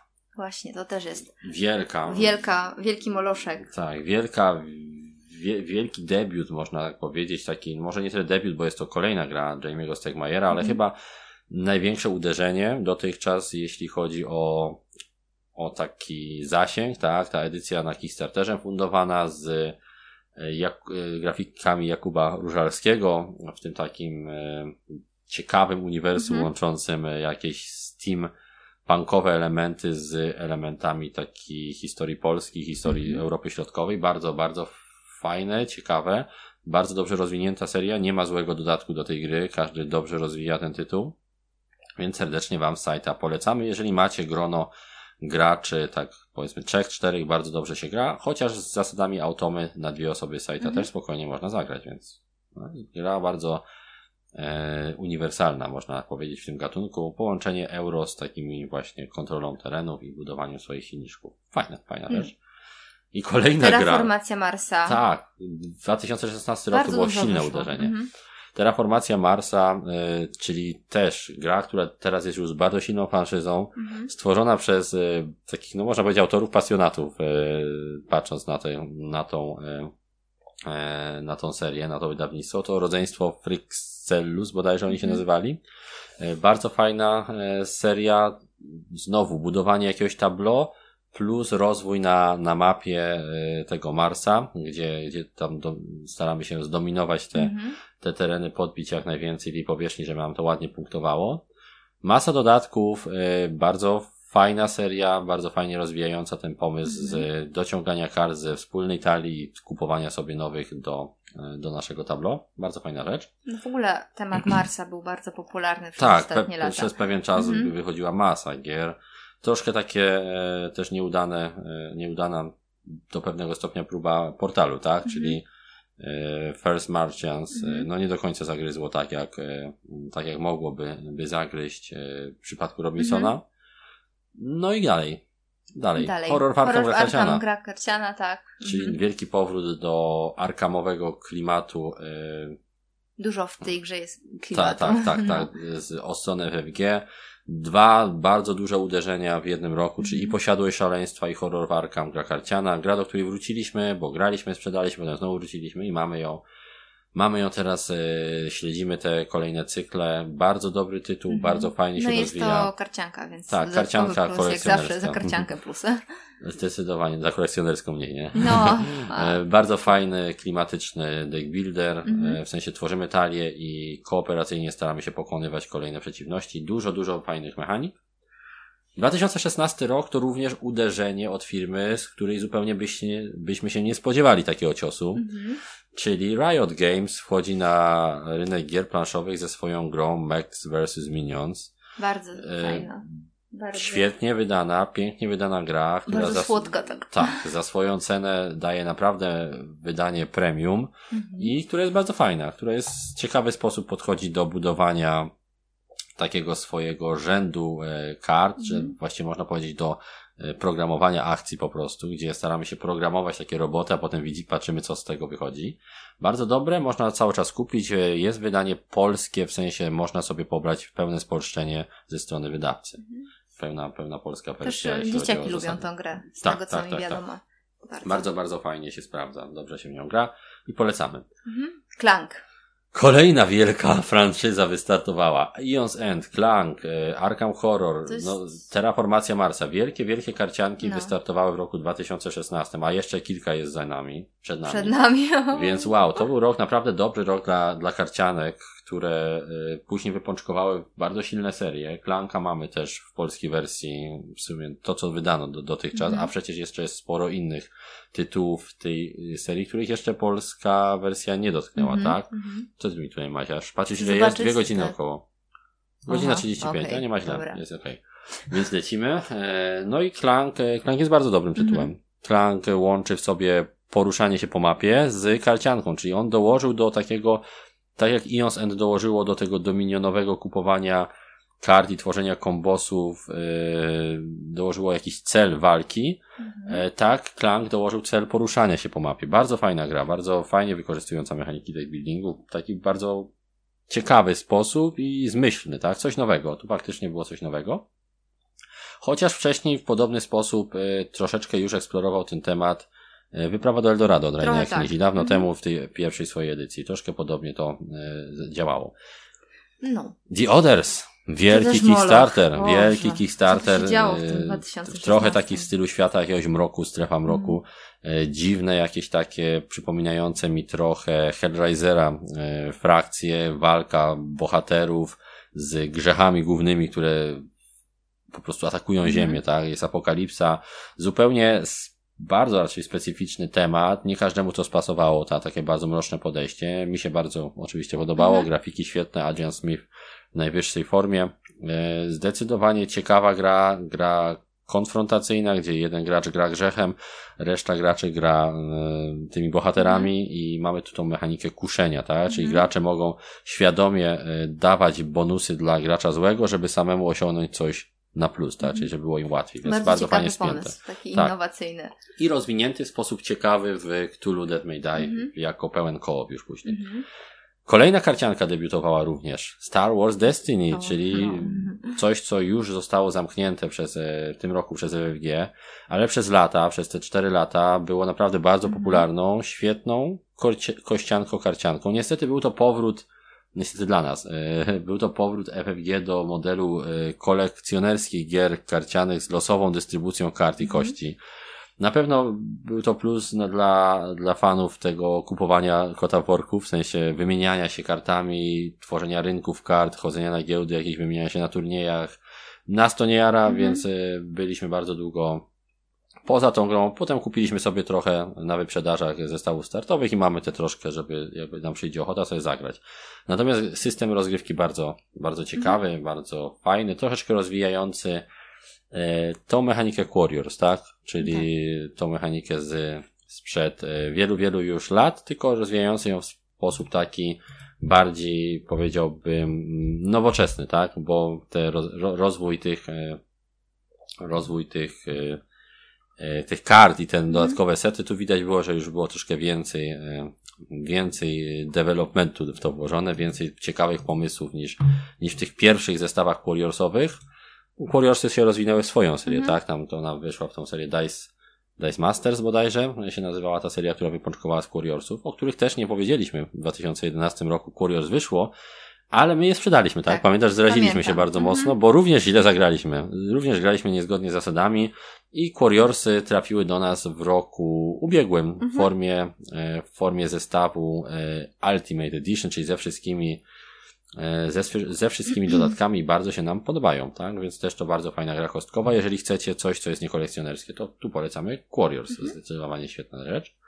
Wyszło no. też po raz pierwszy Millennium Blades. Tak. Czyli mhm. Od wydawnictwa Level 99 y, karcianka, która w formie swojej rozgrywki symuluje scenę karciankową. Mhm. Czyli grasz w karciankę, która opowiada o graniu w karcianki. Mhm. Czyli tak jakby, jeżeli chcecie poczuć ten klimat kupowania kolejnych zestawów, wymieniania się, y, zostawiania jakby w mecie, tak? Czyli w tym, w topie najlepiej rozgrywanych kart aktualnie. Jeżeli chcecie tego troszeczkę liznąć, nie kupując gier typowo kolekcjonerskich, tylko kupując jedną grę, to Millennium Blaze jest czymś takim. Świetną karcianką, która ma w sobie zaszytą jakby osobną mini grę karciankę. Bardzo fajny tytuł, bardzo nietuzinkowy, zresztą jak wszystkie gry studia Level 99, podobnie jak Devastation of Indiness, -hmm. czyli Battlecon, podobnie jak e, Pixel Tactics, -hmm. które też jest bardzo fajną grą. Wszystkie gry tego studia mają taki bardzo specyficzny rys, e, wyróżniają się Również e, ta gra o czarodziejach tam, tam leży, mhm. na półeczce również. E, też bardzo fajna, czyli połączenie takiej, powiedziałbym, euro z, mm, z taką grą troszeczkę ameritraszową, mhm. tak? Więc też, też bardzo fajna. Argent, bodajże ona się nazywała. No. Więc dużo, dużo, dużo bardzo fajnych gier od tego wydawnictwa. Warto się przyjrzeć, jeżeli Wam nie przeszkadza taka lekko mangowa kreska w grafikach, bo tym mhm. oni też się charakteryzują. No i jeszcze w tym roku, w 2016, wyszła inna gra, która łączy karciankę z planszą, inna niż Clank. Tyrants of Underdark, mm -hmm. czyli jedna z najlepszych gier na licencji Dungeons Dragons, druga nasza ulubiona po Lords of Waterdeep mm -hmm. zdecydowanie, gdzie po, wcielamy się w klany wojujące w podmroku, czyli w Under, Underdarku Under, i staramy się dominować tam, mm -hmm. tak? Bardzo fajna gra, y, również raczej po polsku nigdy nie wyjdzie, warto się nią zainteresować, bo jest to jedna z lepszych gier na tej, na tej licencji. Mhm. No i oczywiście, jeśli chodzi o wielkie karcianki, nie moglibyśmy pominąć tutaj 51 tak, stan. powrotu na stołę mhm. 51 stanu Master, Master set, set, czyli dzisiaj już posiadający dwa dodatki, mhm. troszeczkę promosów, bardzo fajny zestaw, który wyczyścił zasady 51 mhm. stanu, troszeczkę je przyrównał do osadników, mhm. ale zachowując tą swoją indywidualność. Ja, tak? Jak dla mnie na plus, bo był łatwy, bo znaczy łatwy, łatwiejszy, tak? Łatwiejszy, łatwiejszy w odbiorze. Tych osadników przypomina i mi to bardziej pasuje. No jest ładniejszy zdecydowanie. Jest ładniejszy. Mhm. Tak, więc 51 stan Masterset to kolejna dobra, dobra mhm. premia portalu. No i, i 2006, tak, 16 debiutowało Santorini. My z Santorini zapoznaliśmy się dopiero w 2018. Mhm. Bardzo dobra gra logiczna, pięknie wydana, e, z niesamowicie dużą różnorodnością. Mhm. Dla fanów takich gier szachowo-warcabowo podobnych e, będzie to coś, co warto kupić mhm. komuś na prezent, bo ładnie się prezentuje, jest proste i przyjemnie się w to gra. Mhm. No, więc no. to jest rok 2016. 2016. Jeszcze jak, 3 lata przed tak, nami. jeszcze 3 lata. Jak widzicie, bardzo dużo ciekawych rzeczy w 2016 roku się pojawiło. Mhm. No a teraz spojrzymy, cóż to ciekawego wyszło i zostało w naszej kolekcji w roku 2017. Dobrze, Iwona, to co będzie tym twoim takim highlightem 2017 mhm. roku? No, to, to Roman Bones.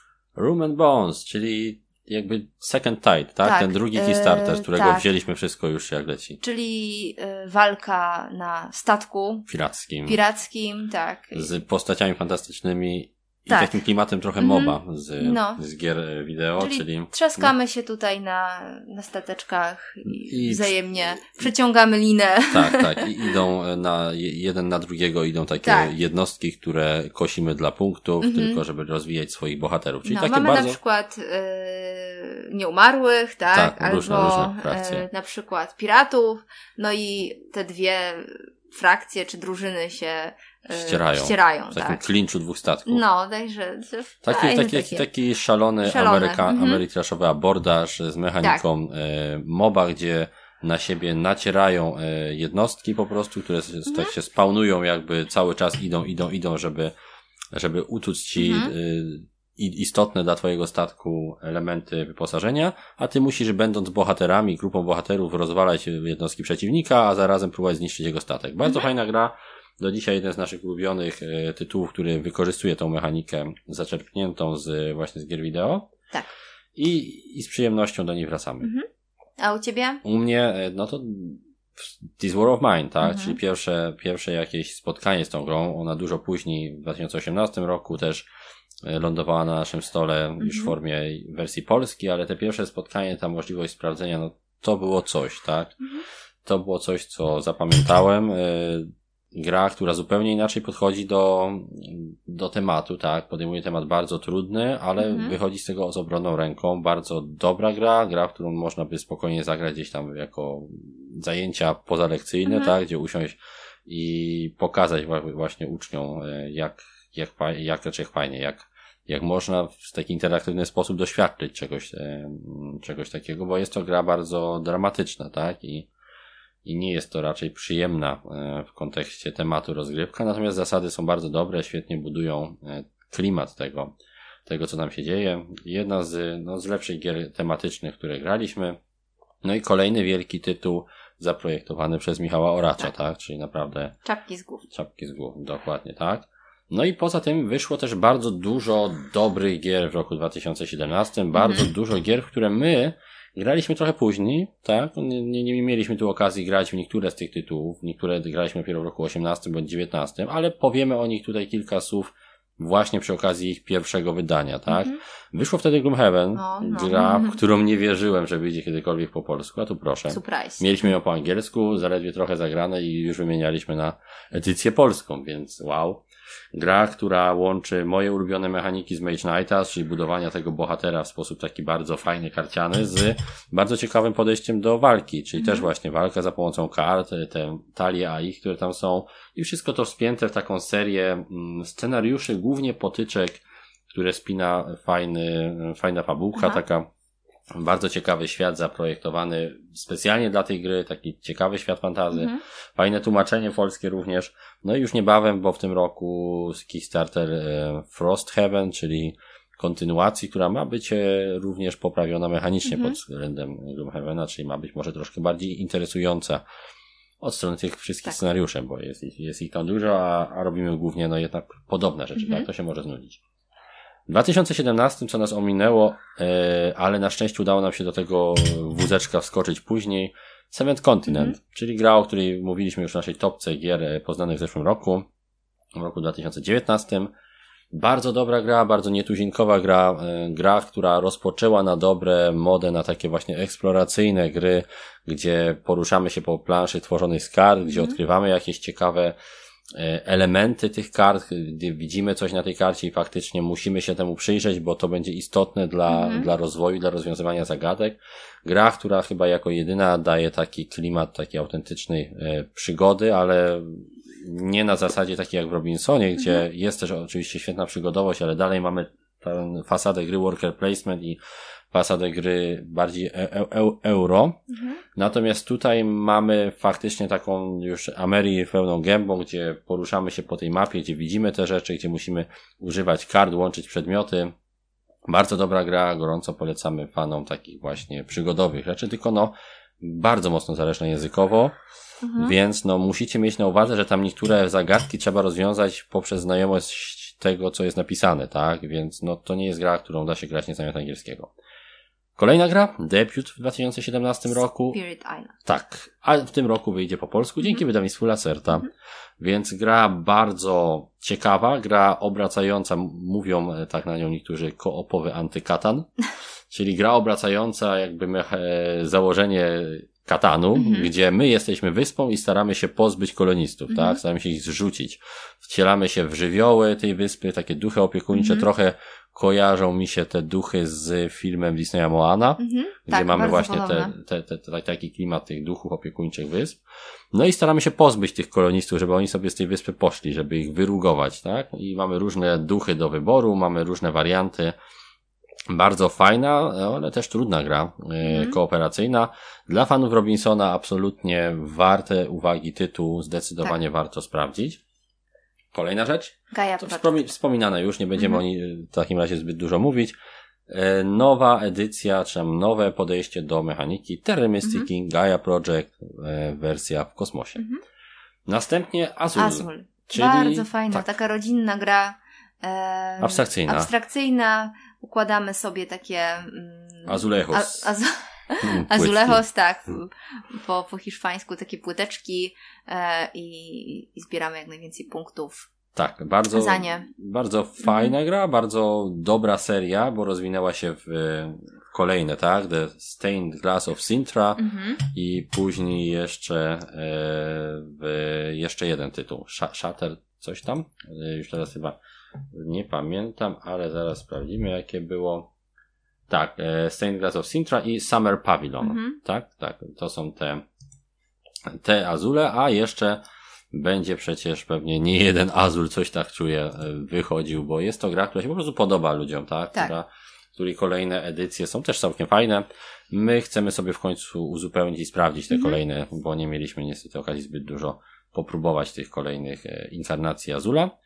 Y, szczerze mówiąc, nam troszeczkę bardziej się e, od Azula podoba jej jakby mm, powiedzmy główny, główny konkurent, tak, jeśli chodzi o, e, o serię takich gier logicznych, czyli gra, e, która wyszła również w tym mhm. roku, również w roku 2017, Sagrada. Sagrada. Mhm. Gra, gdzie zamiast płytek umieszczamy kostki i ich wyniki są również istotne. Mhm. Więc dla nas też w 2011 roku bardzo fajną premierą była właśnie Sagrada. W temacie witraży. Akurat. Tak, tak, tak. Ona oczywiście poznana była przez nas ciut później w wersji mhm. polskiej. No.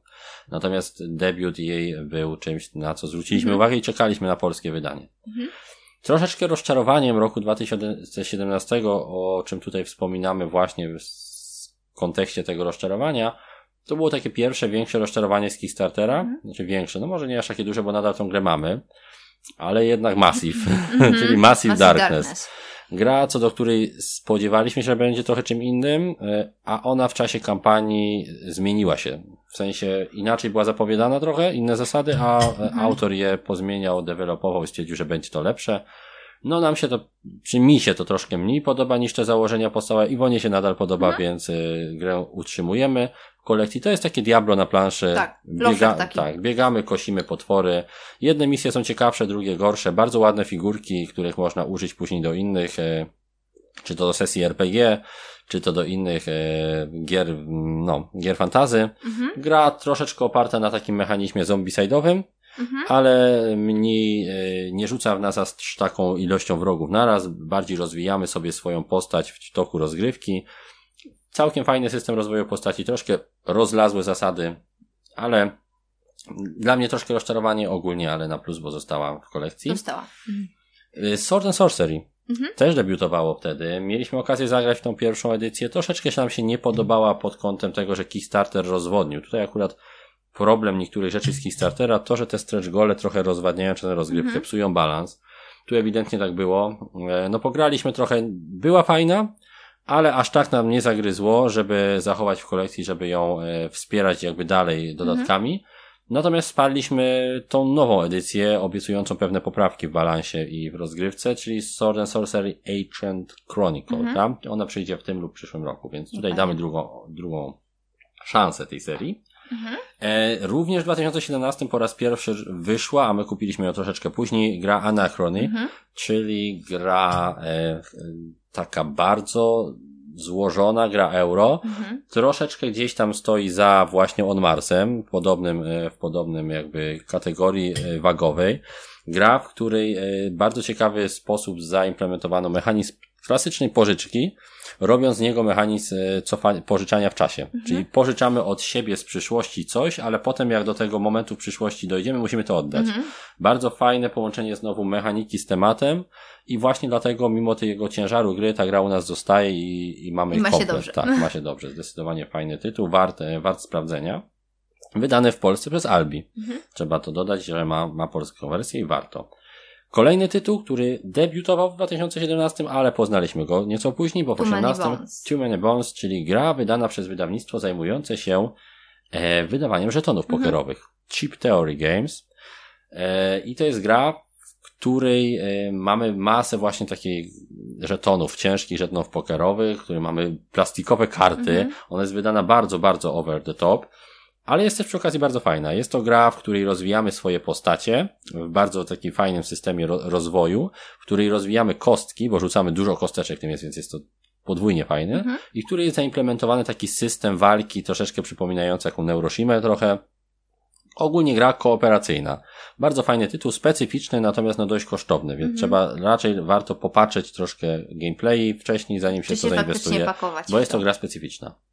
Również w 2017 roku zastartowała i do dzisiaj żre nas po prostu bardzo mocno Warhammer Underworld Shade Spire, mhm. czyli bardzo fajne otwarcie się Games Workshop na graczy troszeczkę e, mniej bitewniakowych, połączenie takiego bitewniaka z grą planszową, takie mhm. właśnie neuroshimowe trochę podejście do, do gier bitewnych. Świetne figurki, łatwe do ułożenia, z przygotowanymi specjalnie mm, pod tą grę e, podstawkami, mhm. gdzie podstawki nie są tylko płaską płytką, tylko czymś ładnym, tak? Gdzie każda figurka to jest naprawdę ładna, ładna rzecz, którą można sobie postawić na półce. Mhm Całkiem przystępna cenowo, e, bardzo przystępne zasady, przynajmniej podstawki, natomiast no potem kupując dodatki trzeba znowu wejść w budowanie talii. Tak. I czuć to się nie każdemu spodoba, ale polecamy chociaż jedną podstawkę mhm. sobie kupić. Czy to Shade Spire, czy to Nightvolt, czy to Beastgrave z nastawieniem na Beastgrave, mhm. bo jest zdecydowanie najlepszą z tych trzech podstawek. Super fajna e, seria dla fanów takich intensywnych pojedynków z kosteczkami, gdzie dużo się dzieje. Polecanko. Polecam. Tak. Kolejna rzecz to Mazmora. Jeden z największych zaskoczeń e, ostatnich lat naszych.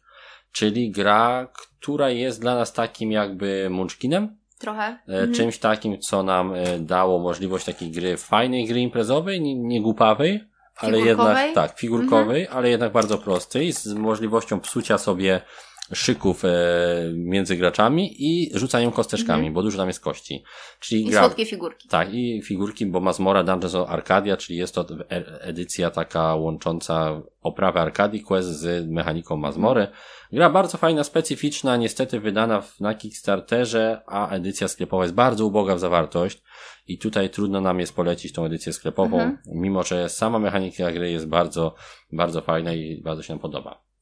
No i i Mythic Battles. Tak, w 2017 Pantheon. roku e, została wydana gra Mythic mhm. Battles Pantheon. Powinniśmy o niej wspomnieć w roku 2016, bo to wtedy... Była kampania, nie? Tak, była kampania kickstarterowa Mythic Battles. Wtedy rozpoczęła się nasza przygoda z wydawnictwem mhm. Mythic Games.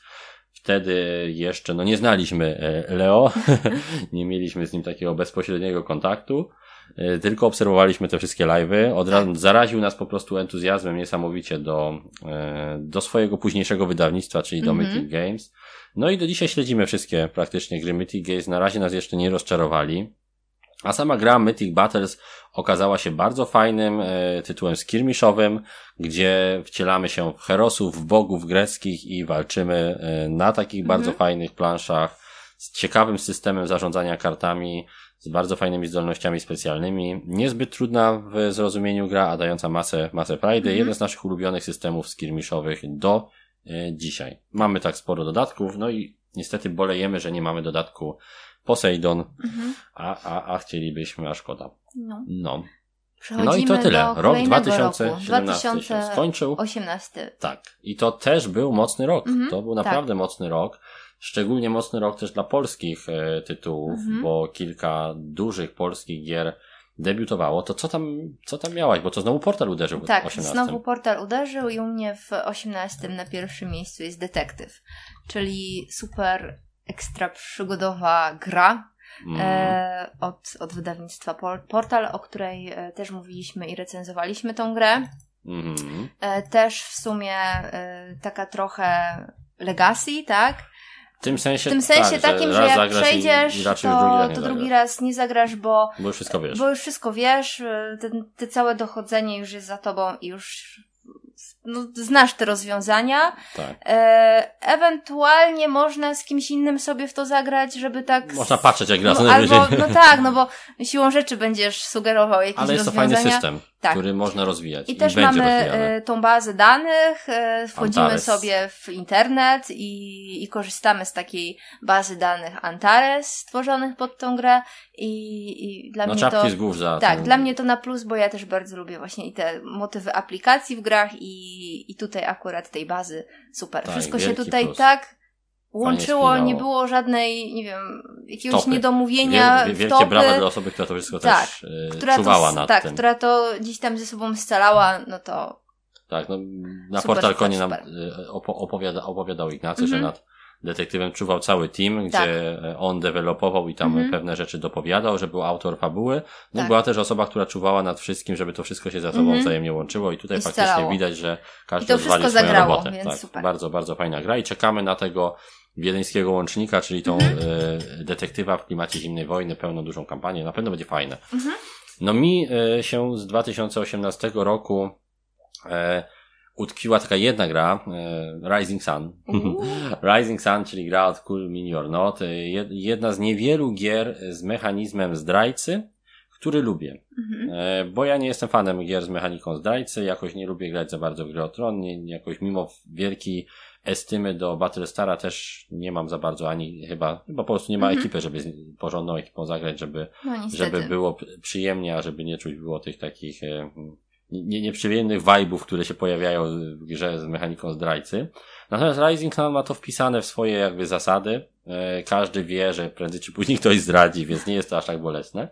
I z przyjemnością tego Rising Suna siadamy. Mhm. Gdyby nie to, że kolejna gra, o której powiem, e, została po polsku wydana dopiero w roku 2019, to bym ją pewnie tutaj dał. Aha. E, albo zamiast, albo obok Rising Suna. Natomiast no nie poznaliśmy w 2018, ale powiemy o niej właśnie teraz. Mowa tu o Nemesis. Tak. Nemesis Adama Chwapińskiego, niesamowita gra, która pokazała, że można zrobić grę, która jest losowa, która e, czasami przegrasz ją, bo tak, a mimo wszystko się nie, w, nie wkurzasz. Jeżeli ona jest po prostu konsekwentnie wierna temu konceptowi, i nie idzie na żadne kompromisy, to ona nadal będzie fajna. Mhm. No i w tym momencie, co jest może śmieszne, natomiast jestem w stanie zrozumieć e, fanów Talizmana, zagrawszy z Nemezisa, ponieważ to mi daje właśnie czysty fan, mimo tego, że jest czasami losowy, mhm. tak? Więc dlatego też rozumiem, że gracze Talizmana czerpią przyjemność z tego, mimo że ta gra jest losowa i kopię ich po prostu w twarz mhm. losowymi rzeczami, ale czerpią z tego po prostu przyjemność. I ta, dla mnie taką grą był Nemezis, tak? Nemesis jest czymś e, fantastycznym, jeśli chodzi o budowanie tematu obcego. No i długo, długo nic nie było w stanie dorównać Legendary Encounters i to właśnie Nemesisowi się udało. Mhm. Bardzo dobra gra. E, figurki trochę za duże, ale, ale to, to takie narzekactwo. I również w tym roku debiutowało Lords of Hellas. Mhm. Też gra Adama Chwapińskiego.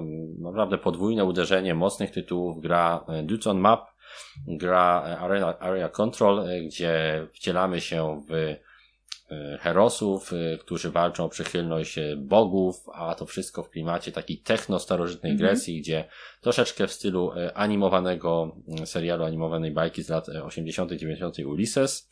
Więc jeżeli ktoś zna, to, to załapie w mig, z czym to się je. Bardzo fajna gra, natomiast też lepsza w więcej osób, mm, tak? Zarówno Rising Sun, jak i Lords of Hellas, no one no, średnio działają w dwie osoby. No Lords of Hellas pozwalać za, zagrać w dwie osoby, Rising Sun w ogóle, no mm -hmm. bo mhm. trudno by było się zdradzać nawzajem, no to raczej nie byłaby dobra opcja. A Lords of Hellas, no jakoś tam działa, ale jednak no 3-4 osoby to jest taki sweet spot. Kolejna wielka gra. Root. Root. Root, która również poznaliśmy dopiero rok później, mm -hmm. ale debiutowała w 2008 roku. Gra 18. E, tak, tak, w 2018 gra, która w sposób bardzo ciekawy e, prezentuje asymetryczność. Mm -hmm. Chyba jedna z najfajniejszych gier takich typowo asymetrycznych od czasów tego mm, chaosu w samym świecie. Tak. Tyle, że troszkę przystępniejsza tematycznie, niekoniecznie przystępniejsza jeśli chodzi o zasady, tak? Gra, która wymaga nauczenia się czterech osobnych jakby sposobów grania naraz, żeby mm -hmm. móc mhm. świadomie grać względem przeciwnika, tak? Czyli nie jest to gra dla laika. Niech was nie zwiedzie słodkie pudełko. To, nie, nie, nie. Te, widzicie, jak te zwierzaki na siebie patrzą. One nie patrzą, że jakby się chciały głaskać. One mhm. patrzą, jakby się chciały, kurde, po zęby powybijać nawzajem, więc ta, ta atmosfera towarzyszy tej grze, więc miejcie to na uwadze. Ta gra nie jest lekką grą, jest grą, która wymaga uwagi, nauczenia się z mhm. poszczególnych odpowiedzi na cudze taktyki, ale jeżeli tego już się nauczymy, to procentuje bardzo fajną, ciekawą rozrywką, zamkniętą w niedługim czasie gry. I to jest bardzo fajne, mhm. że, że jak już umiemy grać, to ta gra naprawdę płynnie działa i to jest super. 2018 to o, również to druga gra tak, sło, Tym razem zwierzaki. słodka. Tak, tym razem słodkie. Y, mamy takie słodkie zwierz, zwierzeczkowe mhm. miasteczko y, i takie piękne drzewko. Ono takie... tak, one śliczne, choć trochę jest nie, nieporęczne, ale śliczne. Tak. tak, i to takie jest pomieszanie i gry karcianej i troszeczkę mhm. e, euro, tak? Więc tutaj dwa w jednym. I tak, tak, tak. Bardzo... Już o tej grze też dużo mówiliśmy. Była też w topkach różnych. Była topka, już o niej opowiadaliśmy. Opowiadaliśmy w podcaście. Wyszła ostatnio recenzja gradania. Mhm. E, nie mogę się bardziej zgodzić chyba e, niż się zgadzam. Mhm. Więc jeżeli macie ochotę posłuchać jakiegoś podcastu, jeszcze nie słuchaliście recenzji mhm. gradania, to polecamy wam, bo świetna, świetnie przygotowana recenzja. Widać, że chłopaki naprawdę sporo w tą grę pograli i nie wypowiadają się jakby oni na podstawie jakichś ich pierwszych mhm. wrażeń, bo pierwsze wrażenia mogą być trochę mylne w Everdelu. Tam jednak trzeba poznać te zazębiające się karty, trzeba zobaczyć jakie one dają możliwości, czy warto się wiązać tymi kartami, mhm. czy jednak czasami warto jest odpuścić. To jest gra, która e, procentuje wraz z jej poznawaniem i, i naprawdę widać, że może windziarze już zęby na nich zjadł i, i bardzo fajną e, recenzję przygotowało e, gradanie, więc polecamy Wam tam więcej o mhm. Everdelu posłuchać. Kolejny tytuł, który debiutował w 2018 roku, a tak naprawdę jest z nami od lat, lat, lat, od Brass. samego początku, to Brass, a w szczególności Brass Birmingham, czyli ta mm. wersja, można powiedzieć, Brassa 2.0, tak troszkę, trochę ulepszone zasady, trochę zmienione, mm. trochę bardziej, e, więcej takiego flexibility, można powiedzieć, czyli elastyczności mm -hmm. w mhm. rozgrywce, więcej możliwości w każdej kolejnej partii, e, więcej różnorodności. Bardzo się nam podoba Brass Birmingham i no będziemy w niego po prostu grać. Tak. Kolejna gra to e, nasze Kolejne, pierwsze spotkanie tak, z Roll Ride takie. Tak, e, czyli Welcome to. Mhm. E, budujemy sobie e, też takie osiedle, osiedle miaste, no miast, osiedle, tak? E, wcielamy się w deweloperów powiedzmy. Tak, w tak. deweloperów, trochę też może architektów. Troszkę no, też. Troszeczkę tak, też. Taki, taki, taki, tak, i no. budujemy sobie e, domki. Tak, budujemy domki z różnymi, jest to właściwie, właściwie gra nie roller ride, a E, drop and mhm. write, czyli pociągnij kartę i, tak, tak, i wykreślaj. Mhm. Mamy talię kart, które nam dyktują to, co możemy zrobić. Gra jest bardzo prosta, bardzo fajna. No do dzisiaj chyba nie przeskoczyło nic e, Welcome to w naszych, e, w naszych topce ewentualnych roll and write'ów, mhm. chociaż aż tyle w to nie zagraliśmy. Mamy przed sobą jeszcze trochę więcej partii w kartografu, więc tu, tu jest szansa, że się zrówna co najmniej. Mamy też Welcome to Dino World do sprawdzenia. No, jest tego troszeczkę, mm -hmm. więc będziemy na pewno kiedyś, jeżeli więcej tych gier tego gatunku gramy, to może taką topkę przygotujemy. Mm -hmm. Ale Welcome to, no, ma szansę być wysoką. I znowu gra, która na tobie wywarła wrażenie w 2018. Tak, czyli Keyforge. E, karcianka. Mm -hmm. e, bardzo nietypowa i, i ciekawa. Bo tutaj mamy bardzo osobliwe talie kart. Mhm. E, każda inna i to, co nam się trafi, no to może być dla nas albo przykrym, albo pozytywnym zaskoczeniem, tak? Tak, tak, ale w miarę są ale, tam jakoś Tak, po, po, ale w miarę pochytane. to działa i, i mnie się bardzo podoba. Zresztą mhm. ja lubię te wszystkie karcianki e, trybu takiego rzeczywistego i... W sensie, że nie, nie musisz robić Nie muszę tej robić talii takiej przed, talii przed, tak? Przed, przed no bo tu może akurat Keyforge to niekoniecznie, tak dosłownie. E, bo po prostu kupujesz i masz, kupujesz tak? i masz e, i, i to też no, mi bardziej pasuje, tak? tak niż no nie, nie, nie trzeba siedzieć na talio i można po prostu Android Runner i... No tak, i TLC i tak ciężko. Zdychaj Netrunner, no proszę. Cała, cała, cała hejt poszedł. Cały wyszedł. Wyszło szydło z worka. Ja bym no. prędzej osiwiała niż tą talię zrobiła. No to prawda, to, no. to prawda jest. Ja siwiałem patrząc, jak ty siwiejesz. No. Więc trzeba było się tego pozbyć, no albo niestety, byśmy byli łysi. ale tutaj... To tak, nie przeskoczyć Nie przeskoczy się. Jeśli chodzi o Keyforge'a, e, to oczywiście my się nim e, bawiliśmy w 2019 mhm. roku, ale on debiutował w 2018. 18. Dla mnie bardzo dużym pozytywnym zaskoczeniem 18 roku było World of Smoke. Rise of Moloch. Mhm. Gra, którą świadomie wspierałem głównie dla figurek, e, dlatego jak ładnie wygląda i chciałem po prostu mieć grę w takim steampunkowym stylu z takimi grafikami, bo wiedziałem, że ona raczej nie zawojuje rynku, jeśli chodzi o retail, że to będzie tylko Kickstarter, one shot mm -hmm. i do mhm. widzenia, więc albo teraz, albo nigdy. Wziąłem, co się tam dało, praktycznie e, w czasie kampanii tylko trochę, a potem szybko, szybko starałem się dokupić, udało mi się zebrać te pozostałe dodatki, bo gra okazała się nie tylko ładna, ale też bardzo dobra. Jest jedną z fajniejszych takich e, ala dungeon crawlerowych gier 1 versus many, gdzie gramy jeden zły kontra wszyscy gracze, z bardzo fajną mechaniką, z bardzo fajnym systemem kampanii lekkiej. Podoba się nam i zostaje w naszej kolekcji na długo. Mhm. Kolejna rzecz to Thunderstone Quest debiutował również w roku 2018, e, jakby powrócenie, przywrócenie mhm. Thunderstone'a szerszej publice. Bardzo nam się podoba ta wersja. Wiemy, że niektóre osoby wolą wersję klasyczną Thunderstone Advance. Nam się Quest podoba. Bardzo fajne mhm. tworzenie kombosików. Tak. I jedna z przyjemniejszych, takich lekkich, karcianych fantazy. Zaraz obok e, nowej edycji Zaklinaczy, chyba jedna z naszych ulubionych takich lekkich karcianek. Świetna gra i z przyjemnością do niej wracamy. Mhm. W 2018 roku debiutowali, debiutowały również e, pluszowe opowieści wersji angielskiej, którą my poznaliśmy dopiero w roku, rok później. Mhm. E, no to i przede wszystkim Iwona, tak? Była e, zachwycona e, tym Tak, tytułem. ja byłam zachwycona, bo po, ja początkowo myślałam, że to tak o, dla dzieci mhm. i, i, tak sobie testujemy, e, ale nie, nie wiążemy z tym czegoś więcej. Natomiast e, bardzo miło się to przechodziło i, mhm. bardzo fajna przygoda.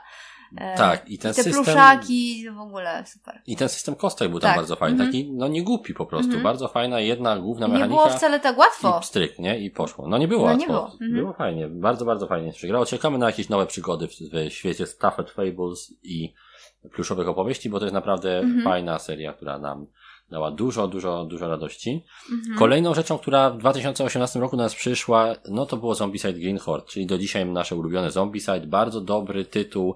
Polecamy Wam wersję sklepową, czyli Zieloną Hordę. Masa ulepszeń względem podstawowych zasad Zombicide'a, mhm. ciekawe zasady e, machin obleżniczych, wody, e, wysokości terenu. E, no super, super fajna gra, zaklęcia nowe.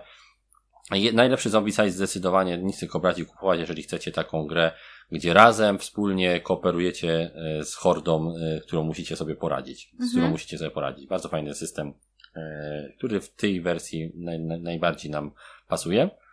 Kolejna gra to Dungeon Alliance, tak. czyli gra, która bardzo ciekawie łączy mechanikę karcianą z dungeon crawlerem mhm. takim. Bardzo mocno mi przypomina Mage Knighta. Robi dla dungeon crawlerów jakby to, co Mage Knight zrobił dla Heroes of Might and Magic, -hmm. czyli przekłada go na takie trochę europodobne e, zasady. To jest podobny typ gry, też taka hybryda, z bardzo fajnymi dodatkami. Wydana jest może no nie najpiękniej, bo, bo trochę jej brakuje. Ta gra mogłaby naprawdę zawojować rynek, jeśli wyszłaby w ładniejszej oprawie, a nie w takiej troszeczkę retro paździerzowej miejscami. Ale za to każda karta ma swoją grafikę, każda e, karta ma swój własny obrazek, jaki to jest czar i naprawdę czuć, że te zasady robią dokładnie to, co jest narysowane. Ja to bardzo lubię w grach karcianych gdzie czuję, że zagrywając tą kartę faktycznie rzucam jakieś tam zaklęcie i ono działa tak na tych wrogów, jak, jak jest napisane. I to jest super gra. E, polecam Dungeon Alliance. Naprawdę dobra gra, szczególnie dla dwóch osób. Bardzo nam się podoba. I solo można też świetnie grać. No i... Decrypto. Debiutowało w 2018, mhm. ale ograliśmy ją bardziej mhm. dopiero w 2019. Tak, też taka y, imprezowa gra mhm. do zagrania ze znajomymi y, podczas jakiegoś spotkania. Spot tak, tak, tak. Drużynówka. Mm, drużynówka i, i tutaj sobie staramy się staramy przechwycić się, tak, kody. Przechwycić kody e, przeciwników. No coś, coś innego znowu, coś tak? Innego. E, inna, mhm. nie taka inne oczywista imprezowa gra, bardziej wymagająca, mhm. więc może nie na zakrapianą imprezę trzeba być. Tak, trze trzeba, trzeba zachować trze trzeźwość, trzeźwość umysłu. umysłu zdecydowanie mhm. i, i słuchać, tak? Słuchać, tak. co inni mówią, więc to, to, to jest taka, to jest niestety umiejętność, która nawet na trzeźwo niektórym -hmm. osobom nie do końca wychodzi. No, no, no i War Chest. I War Chest. Mhm. Czyli e, gra, o której ja dużo, mówiłaś. dużo mówiłam i wspominam bardzo często przy różnego rodzaju topkach.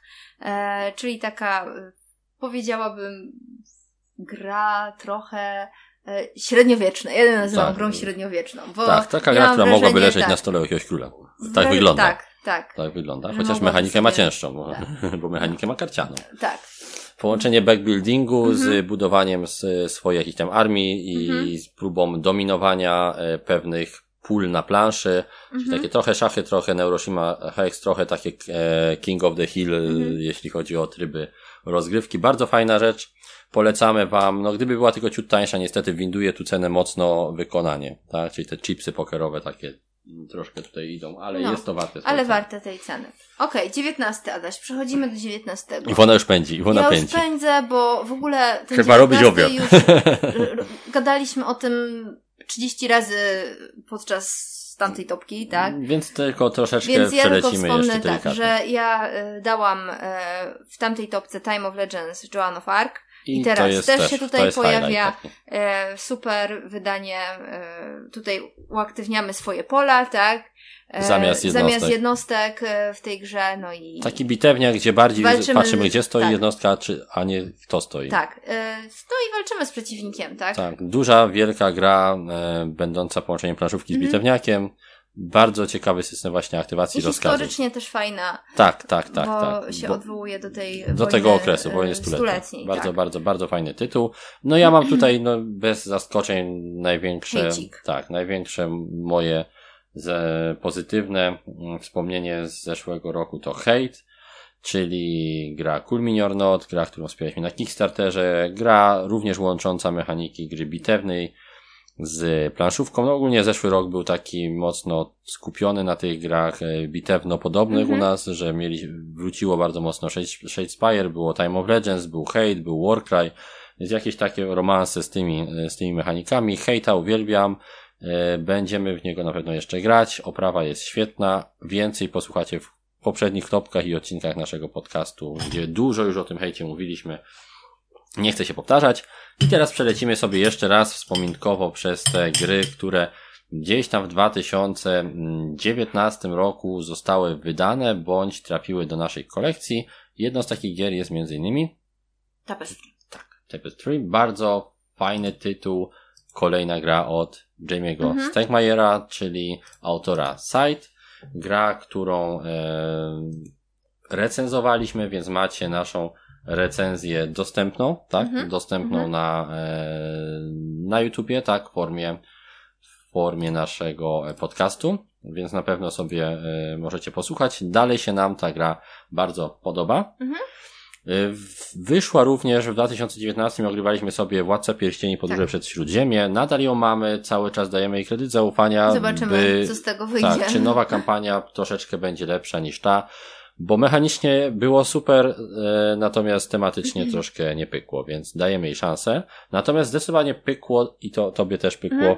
karciane Marvel, Marvel. tak? Mhm. Marvel Champions, nasza recenzja godzinna również do posłuchania. E, jest to jeden z jaśniejszych punktów zeszłego roku mhm. w tych naszych zakupach i, i rozgrywkach.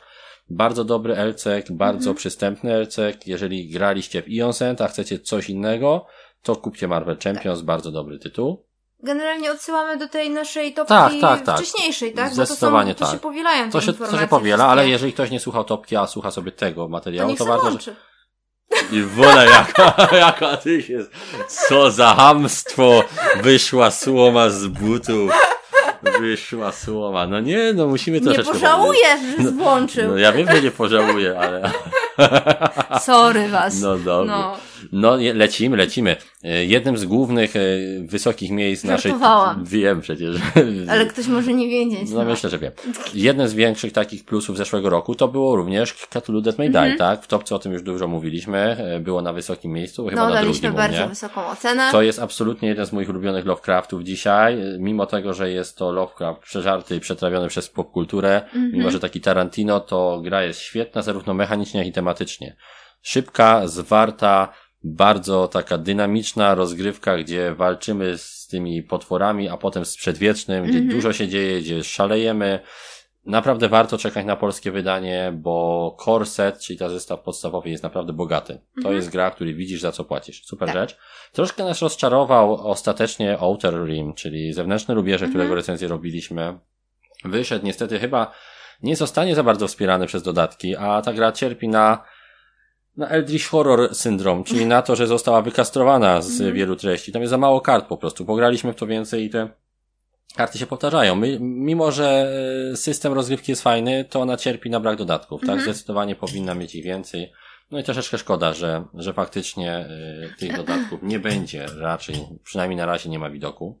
Bardzo nam się podobało Resarkana, mm -hmm. prawda? Bardzo, Z 2019 tak. rok to mocne uderzenie y, autora którego znamy i lubimy, bo Toma Limana. Mhm.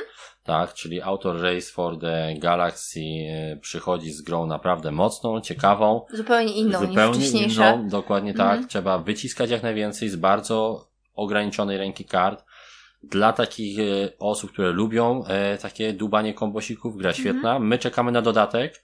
Mamy nadzieję, że wyjdzie po polsku. Jak nie wyjdzie po polsku, no to będziemy musieli go sobie zdobyć e, po angielsku, mhm. bo to jest rzecz, którą my chcemy mieć i chcemy sobie e, rozwijać, tak? E, w recenzji daliśmy siódemkę, ale myślę, że spokojnie mogłaby urosnąć w naszych oczach ta gra wraz z kolejnymi jeszcze rozgrywkami, tak? tak. Jest to gra bardzo fajna i warta, warta uwagi. Mhm. Jeśli chodzi o takie gry, które jeszcze z Kickstartera przyszły, to na pewno Black Rose Wars, tak, które... czyli pojedynek magów, tak, wysoko o którym też już sobie. wspominaliśmy. Już nie chcę nikogo odsyłać do topki. Tak, bardzo fajna gra, gdzie w czasie partii tworzymy swoją talię, która jest naszą, e, naszymi chyba możliwościami. Na miałam, nie? Chyba tak, chyba mhm. tak. Y, do tego y, poruszamy się faktycznie po takiej y, planszy przestrzennej, gdzie, mhm. gdzie, gdzie, gdzie walczymy ze sobą tymi kartami, więc nie jest to takie budowanie talii, żeby robić kombosy, ale faktycznie skirmish taki troszeczkę połączony z budowaniem talii. Bardzo fajna rzecz, wyszła po, po angielsku w retailu, więc możecie ją w sklepach znaleźć. Mhm. Kolejna rzecz, lekkie rozczarowanie, Zombicide Invader w tym roku wyszedł, czyli gra, która mm, no obiecywała dużo ciekawych zmian w Zombicide i faktycznie dużo zmieniła, ale nie do końca nam nie się to podoba. Nie zachwyciła nas aż tak. Tak, nie jest to nasze ulubione Zombicide. E, natomiast e, ta mechanika całkiem fajnie wychodzi w Dark, e, jak się nazywa? Dark Orbit bodajże to było? Dark Side, czyli ten drugi zestaw. Mhm. Drugi zestaw z tej serii science fiction nam się podoba bardziej, więc jeżeli chcecie, to raczej Dark Side'a bym wam polecał niż Invadera. Fajna rzecz. Natomiast bardzo pozytywnie e, odnieśliśmy się do Hellboya, mm tak? Mhm. który przyszedł, był grą, na którą bardzo czekałem, bo grą na podstawie mojego ulubionego komiksu i dostarczył dokładnie tego, czego się spodziewałem, czego chciałem, czyli dobrej gry na podstawie komiksu z e, solidnymi zasadami, bez może -hmm. wodotrysków, ale z bardzo fajną akcją, która dobrze oddaje e, takie filmowo-komiksowe starcia. Bardzo, -hmm. bardzo fajna rzecz. Dla fanów Hellboya polecamy gorąco. Również bardzo pozytywnie, e, może nie tyle zaskoczył, co spodziewaliśmy się, pozytywnie odnieśliśmy do Horrified, czyli gra e, pandemikowo mhm. podobna, gdzie walczymy z potworami Uniwersalu. Bardzo fajny, prosty tytuł. Szkoda, że trochę niedostępny Polsce i w Europie. Raczej trzeba sobie ściągać z, Amazo mhm. z Amazona, ale warto. Warto. Ions no, and Legacy. Legacy. Bardzo wysoko mhm. e, oceniona przez nas gra. Bardzo dobry tytuł, czekajcie na polską wersję, bo jest to chyba taki naprawdę fajny początek z Iozendem. Mhm. Jeżeli nie graliście w innego Iozenda, to od Legacy nawet moglibyście zacząć i byłoby dobrze. No o Glenmore wspominaliśmy, prawda? Glenmore Chronicles, tak, czyli ta. Mhm. Tak, czyli ta nowa wersja Glenmora i jeszcze fajniejszy Glenmore zdecydowanie warto.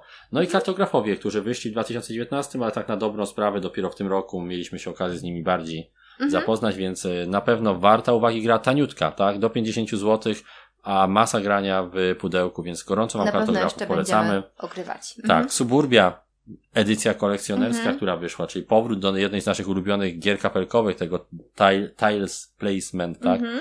E, bardzo, bardzo dobra gra w rozwijanie miasta, city building, e, jeden z naszych ulubionych, jeśli nie ulubiony city, city builder, więc zdecydowanie warto. Kolejna odsłona Ion Zenda do nas przyszła, New Age, czyli wprowadzająca e, takie mm, troszkę legacy, ale bez legacy, mhm. tak? Czyli jak Ions and Legacy nam wprowadzał tą faktyczną mechanikę legacy, gdzie się rozwijamy, tworzymy karty, tak tu możemy sobie robić takie mini kampaniki na bazie posiadanych kart, więc też bardzo fajny, fajny zestaw Ions Enda.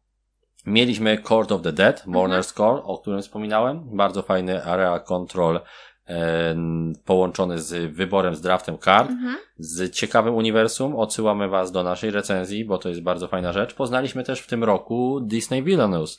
Grę, która może nie jest wybitna mechanicznie, ale jako jedyna sensownie prezentuje postacie Disneya mhm. na planszy i na kartach, a przede wszystkim wrogów Disneya, czyli tych wszystkich te czarne charaktery. charaktery. Mhm. Mamy wszystkie odsłony i zamawiamy niebawem priordę na następną, bo jest gra pięknie mhm. wydana, bardzo przyjemna, szczególnie w dwie osoby, karcianka z taką całkiem sympatyczną mechaniką, asymetryczna, więc może nie bardzo regrywalna, mhm. ale warta, warta uwagi i uznania.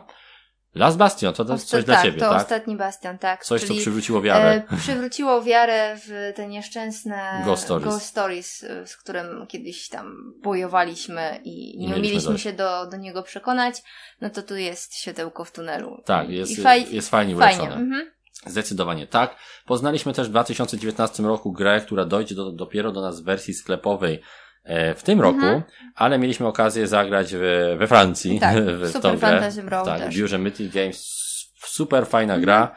Też bardzo, bardzo dużo tytuł. o niej mówiliśmy, robiliśmy filmiki, kręciliśmy. Polecamy wam. Polecamy, tak. Bo jest to szybki, e, pojedynkowy tytuł, Mhm. pojedynki na arenie, połączenie kart i fi- Tak. figurek. Bardzo dobra rzecz. No i z takich jeszcze rzeczy, które warto wspomnieć, to na pewno Oko Chronicles. Mhm. Też pojawiło się w Mhm, naszej topce. Gra bardzo ciekawa, gra łącząca mechanikę Mister Jackowo podobną, czyli Mhm. taką trochę dedukcję z, z typowym dungeon crawlerem e, i do tego w klimacie tego francuskiego komiksu Okko, Mhm. mm, czyli takie japońskie klimaty, Tak. e, bardzo, Bardzo bardzo fajna rzecz. Komiks też polecamy. Tak, o Warcry'u mówiliśmy, e, Tak. że warto, jeżeli chcecie zacząć z bitewniakami, nie za ciężko, z nie za ciężkiej Mhm. powiedzmy kalibru od razu i kupić pudło, które od razu pozwoli wam grać w dwie osoby, Mhm. to właśnie Warcry. Bardzo fajny, szybki skirmish dla dwóch osób, który jest najbliższy mechanice gier planszowych e, ze wszystkich skirmishi, które graliśmy. Warriors Ultimate Edition, czyli nasz powrót do Warriorsów. Mhm, Bardzo się cieszymy, że wróciliśmy. Wspominaliśmy, że wracaliśmy. Tak, Tak, bardzo, bardzo fajna Na początku też źle trochę Zagraliśmy. zagraliśmy, ale A jednak okazało się, że było warto. Bo, mhm, warto. Wyróżnione w naszej topce Siege Storm, The Siege Mode. Zdecydowanie warta gra polskiego Mhm. autora e, z linii Awa- Awaken Realms Mhm. Light. Podobna troszkę do zombiaków, ale bardzo mocno, w sensie tych zombiaków Trzewika, e, bardzo mocno tak jakby ulepszona i inna. Natomiast podobny jest ten rdzeń rozgrywki, gdzie nacieramy na siebie z dwóch stron i musimy zagrywać karty, Mhm. żeby po prostu jak najlepiej zbić przeciwnika. No i, No i to mniej tyle. więcej tyle, tak? No, Jak widzicie, 2019 rok to masa dobrych tytułów, masa tytułów, które zostały w naszej kolekcji, które są warte zachowania i które są warte rozgrywania. No cały czas ten rynek gier planszowych się rozwija Mhm. jeszcze, to cały czas nie, nie doszliśmy do tego momentu, gdzie jak następuje jakaś recesja i załamanie Tak. tego rynku. No i coraz więcej osób też gra w planszówki, więc e, Coraz rzadziej mamy okazję spotykać się z grami jednoznacznie Mhm. złymi. Naprawdę dużo e, wychodzi gier i one są co najmniej ok. mhm, Jeżeli e, coś wychodzi przeciętnego, no to i tak do kogoś trafi. Natomiast rzadko właśnie spotykamy się z takimi pasztetami, tak? Z Tak. czymś słabym. Jednym takim niechlubnym wyjątkiem roku 2019 będzie na pewno ostatnia godzina, która okazała się chyba najgorszą grą z- Mhm. e, z serii Arkham Files, jaką graliśmy. Też odsyłamy Was do recenzji. Chyba najniżej oceniana przez nas gra ever, tak? Nigdy się nie daliśmy zdarzyło. niższej oceny w podcaście i w Mhm. recenzji pisanej niż Arkham Horror w ostatniej godzinie. Gra, e, nie wiem, chyba nawet bym mógł powiedzieć, że zepsuta, tak? Mhm. Chyba, że ktoś naprawdę chciał, żeby to działało w taki sposób, co jest dziwne moim zdaniem.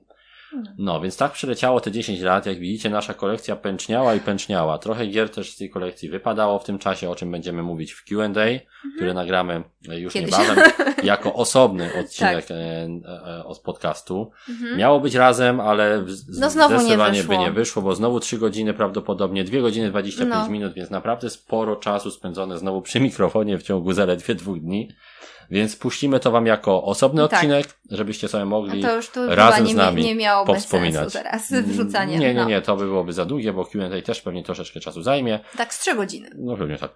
No. Mamy nadzieję, że wam się już. podobała ta Tak. e, nasza e, wspominkowa podróż przez dziesięciolecie, Mhm. że i wiele gier, o których mówiliśmy i wam się przypomniało i może będziecie chcieli do nich wrócić, a Mhm. może tych gier zupełnie nie znacie i chcielibyście je zakupić. Jak najbardziej. Każda z tych gier ma miejsce w naszej kolekcji, a jeśli nie ma, to uzasadniliśmy dlaczego. Same jest. dobre gry, dziesiątki tytułów i jeżeli tak dalej pójdzie, to e, my się wyprowadzimy i to gry będą mieszkały u nas. O, no na pewno. No więc y, serdecznie Was pozdrawiamy. Zachęcamy Pozdrawiamy. do subskrypcji naszego kanału na YouTube, do Mhm. zaglądania na Facebooka, bo tam się najczęściej i najszybciej dzielimy naszymi świeżymi wrażeniami z najnowszych zakupów. No i po prostu zachęcamy do śledzenia pełnej pary, słuchania nas. Trzymajcie się i Pa, pa. do usłyszenia. Cześć. Do usłyszenia w Q&A.